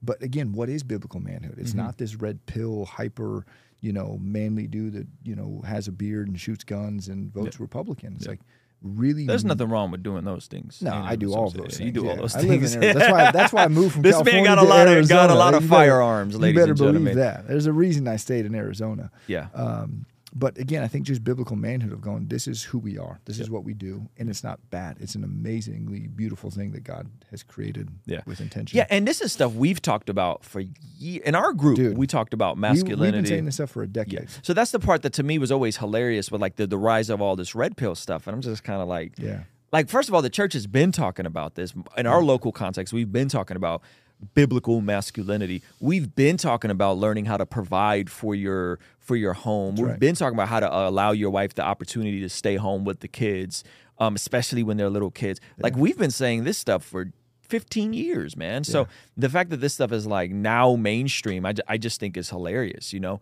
Um, so yeah, I, th- I think there's there's truth to all that. I think what happens though in some of these other, like you said, secular conversations, when you remove the gospel from it, then it becomes a self-defeating process of go out and be a pickup artist and learn game and learn how to pick up girls. Oh, yeah. and by the way, the nuclear family matters. And you know what I mean? Virgins are popular. It's like, wait a minute, you are deflowering all the virgins or girls that are next to virgins yeah. with this stupid ideology that you say is a... Pro- it's so backwards. If you actually care about that topic, then you would marry a woman and, and like love her well and lead her well. Like that's yeah. how that would look, not... Uh, not what you see, and I'm not saying he's coming from that perspective, but that's a lot of this stuff on, on that end of the world, uh, that end of the spectrum within the red pill space. And so, um, yeah, I, I don't know. Yeah, man, again, I, I, part of what we did in that group every Monday was we raised the bar to what I think the minimum biblical standards are, mm-hmm. to just go, hey, we, we need accountability. We need people to help us walk this thing out. And the part that always blew my mind is every time the church tried to send us more people in the small group, the feedback was always that our group was too intense and we didn't have a high enough like attrition rate. Yeah. Because we would help pull people to a standard and go, look, mm-hmm. man, we're going to do a ten-week session, and we asked you not to miss more than twice. And yeah, or you, you get kicked out. You're not coming back. Mm-hmm. And people go, oh, it's just too hard of a standard. But the basic premise Show that we always up every said week, bro. That's too hard. this will this will be a microcosm of the rest of your life. Yeah. If you're not showing up here, I promise you're not showing up in other places. Yeah. But that, again, I think is something that we just need. These voices need to be amplified, yeah. right? A newlywed, how do I incorporate prayer with my wife and Bible study with my family? yeah, I, I would say do it in any way that you're able to make it happen. And I know it's not a specific enough answer, but I, I think figure out a way, a rhythm that works with you and your wife and your family. That could be at dinner. That could be at the end of the night. That could be in the morning.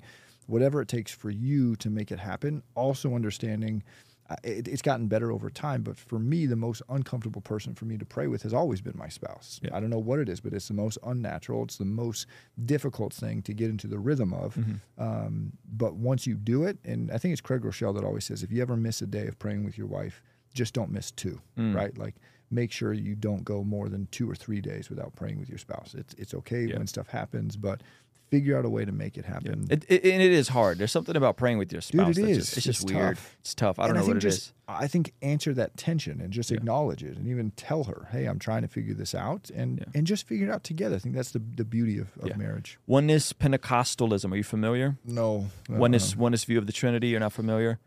I mean, superficially. Yeah. It's an error. That's it. It's, it's, it's an error, okay? Uh, don't be an error. That's right. Um, if you need resources, uh, there's a lot of really good teaching about the the, the Trinity and, and Jesus not being created, him being co-eternal, yeah. um, him not being a thought of God, him not, you know, uh, there's a lot of it's resources. Mormonism. It's, it, it is, yeah. Mormonism kind of has similar views of like Jesus being yeah. like created and not being eternal. Um, and so I would say spend some good time studying the Godhead mm. and, and and explore that. And if you see your church preaching something that's against what is historical Christianity, that's right. I say you got to bounce. You know what I mean? And by historical Christianity, I just mean like oneness, the, the view of oneness or modalism is the minority view. And it's it's a relatively modern view. There was a slight, uh, a couple uh, a couple hundred years into the church, the heresy sprouted up and it instantly got shut down. And then down the road, Uh, it, it didn't really resurge until about one hundred, one hundred fifty years ago. Like mm. it's relatively, and I'm weary of anything that's relatively modern. Young Earth creationism, relatively modern. The rapture, yeah. relatively modern. Oneness Pentecostalism, relatively modern. Um, I could keep going. A lot of the, when, when anything, when like the church for two thousand years has believed one thing and then somebody comes along and be like, nah, I got the revelation. Yeah. And by the way, we're the only ones that got it right and everybody else got it wrong and they're all corrupt. Like that, that's, that's, that's a dangerous position. Super culty vibes yeah. to me on Any on any issue, by the way, on any issue. So um, just be weary of that. Like if your sect or your camp picks plucks one thing out and yeah. says the rest of Christendom is wrong, or everyone's Thousands wrong. Guys that know the original language, guys yeah. that you know what I mean. Everyone else is wrong, but your camp, because then it gets into like really like conspiratorial type thinking, no and, and they pulled the wool over your eyes, and right, and it's all corrupt. I would just be very, very, very weary of that uh, yeah. because it's if it's not found in historical Christianity, it's there's not a consensus on it. I would just say be very, very careful of that, and um and and, and go and actually look at what the what is what did the early church believe, what did the church fathers believe, what did the reformers believe, right? What do all these great thinkers believe? And you'll find that the Trinity, at the very least, the divinity and co-eternality with Jesus. That's unanimous. Like that's been yeah. settled for thousands of years. My brother Truther Talks is in here. He comes from a oneness background, and so Truther, uh, I would check out Truther's channel. Maybe reach out to him. Truther might be more, um, more of a resource on this than than um, you know than than uh, than you may you than than I will be. But there's a lot of guys that have came out of it that I think would be very helpful. Ivan said, I think you might you might be a little spoiled in by your local church. I've seen that there's absence of deep teaching for men and mentors. Yeah, hey Ivan, and I'm very honest about this. I have con- I've, I have uh, a selection bias. I yeah. have selection bias with the way we talked about manhood. I have selection bias with the way we talked about marriage and a lot of young men getting married and people still getting married. How many couples you know that have been married within the last two years? A lot. I know at least a dozen. A lot, yeah. At least a dozen. So I absolutely have a selection bias, but my my my, my pushback would be like, well, shouldn't we study the outliers? Yeah. Like if you want to get married, shouldn't you study people that got married? If you want to no have a great local church, shouldn't you listen to the people that went to a great local church, right? Yeah. Um, anyway, uh, manipulation, being manipulated by, oh, I mean, you could talk about this for... You can talk about this for hours, man. Yeah. We got to protect some people in this conversation. Yeah. But, yeah, I mean, we've gone through uh, – you say it because I don't want to get in trouble. I, again, man, I think leadership manipulation is a very subtle thing that's – if you're new in your faith, that's when I would have the biggest uh, alarm bells there because that's typically where it happens. Most people seasoned in their faith can see through a lot of the things. They can smell what's there.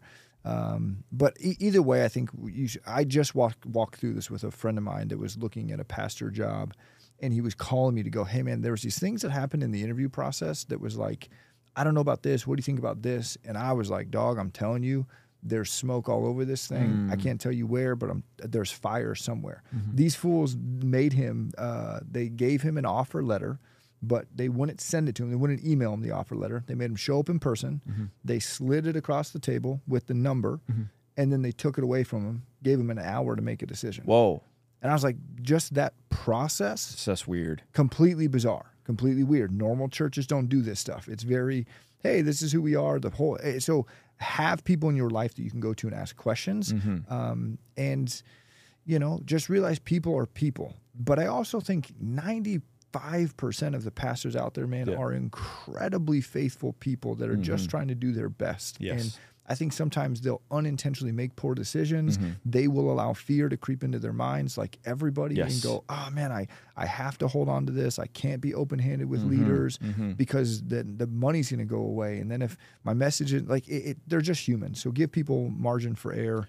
Realize that we all have the propensity to control and make mistakes. Yeah, and, and I would also add, just because someone is around people or or is a part of someone that was manipulated, that doesn't mean everyone in that institution is the same way. one hundred percent. Because sometimes people don't know. Sometimes, and that's when I said we, you know, protect people. I'm talking about people that were around that weren't necessarily complicit. Yeah. You know what I mean? And they got hurt in the process too. Yep. So I think we have to be. Uh, I think we also have to be careful in that. Um, all right, man. Any final thoughts, final final words of encouragement before we get out of here? You can look into that camera right there up above, the one right there, and I, talk to the people. I think the biggest thing that, that I would say to all of you is even on channels like this, like, man, I, I wish that as a newer Christian that there was resources like this. I mean, when I was first saved, there's a there's an amazing resource out there called got questions dot org where it wasn't even a website back then. It was literally a book that they printed, and I would go to that to to seek answers and to find Um, clarification on things I didn't understand.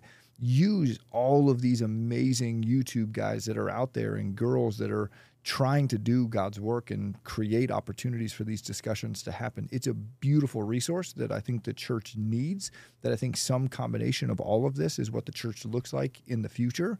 Um, but also, my biggest thing to you, if you're not connected to a local church, is find one, figure out a way to get plugged in, because the local church is how your life will transform, whether it's a church of sixty or a church of sixty thousand. Uh, sixty thousand is a big number. That's but a big number. Um, it's the Mike Todd numbers right fi- there. Find a place where you can be plugged in and use resources like this to vet it and, and walk through it. But don't let this be your primary community, yes. because it's it's not. Yes. And it can be part of the lie that the enemy uses for you. This should be a...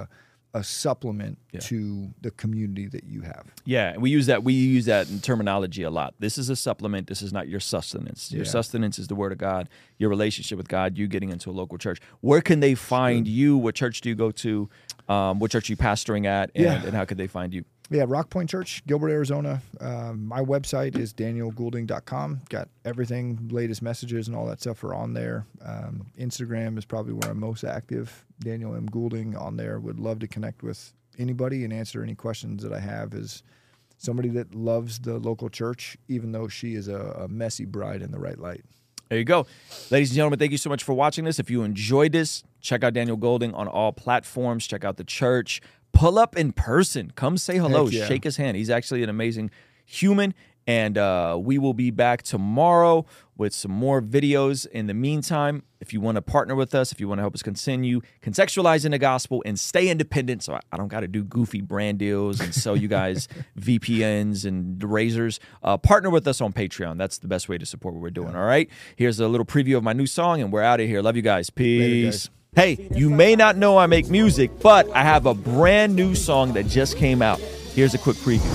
I went from being a porn addict to sharing the gospel with a porn actress who was criticized for being low status by the same OnlyFans who treat us so lavish. I'm confused. I swear y'all thought he did doing podcasts, hot takes. He still can rap. Now, this is my first song that I've released in over a year, so I need you to go to Spotify, Apple Music, or wherever you consume music, and stream Too Soon right now. Add it to your favorite playlist, share it with a friend. So hit the link in the description or go to ruslan to the moon dot com to stream Too Soon now. I'll see you over there. Ooh, ooh, oh, they got me with the dramatics. You knew that a moment cannot be static. Too soon.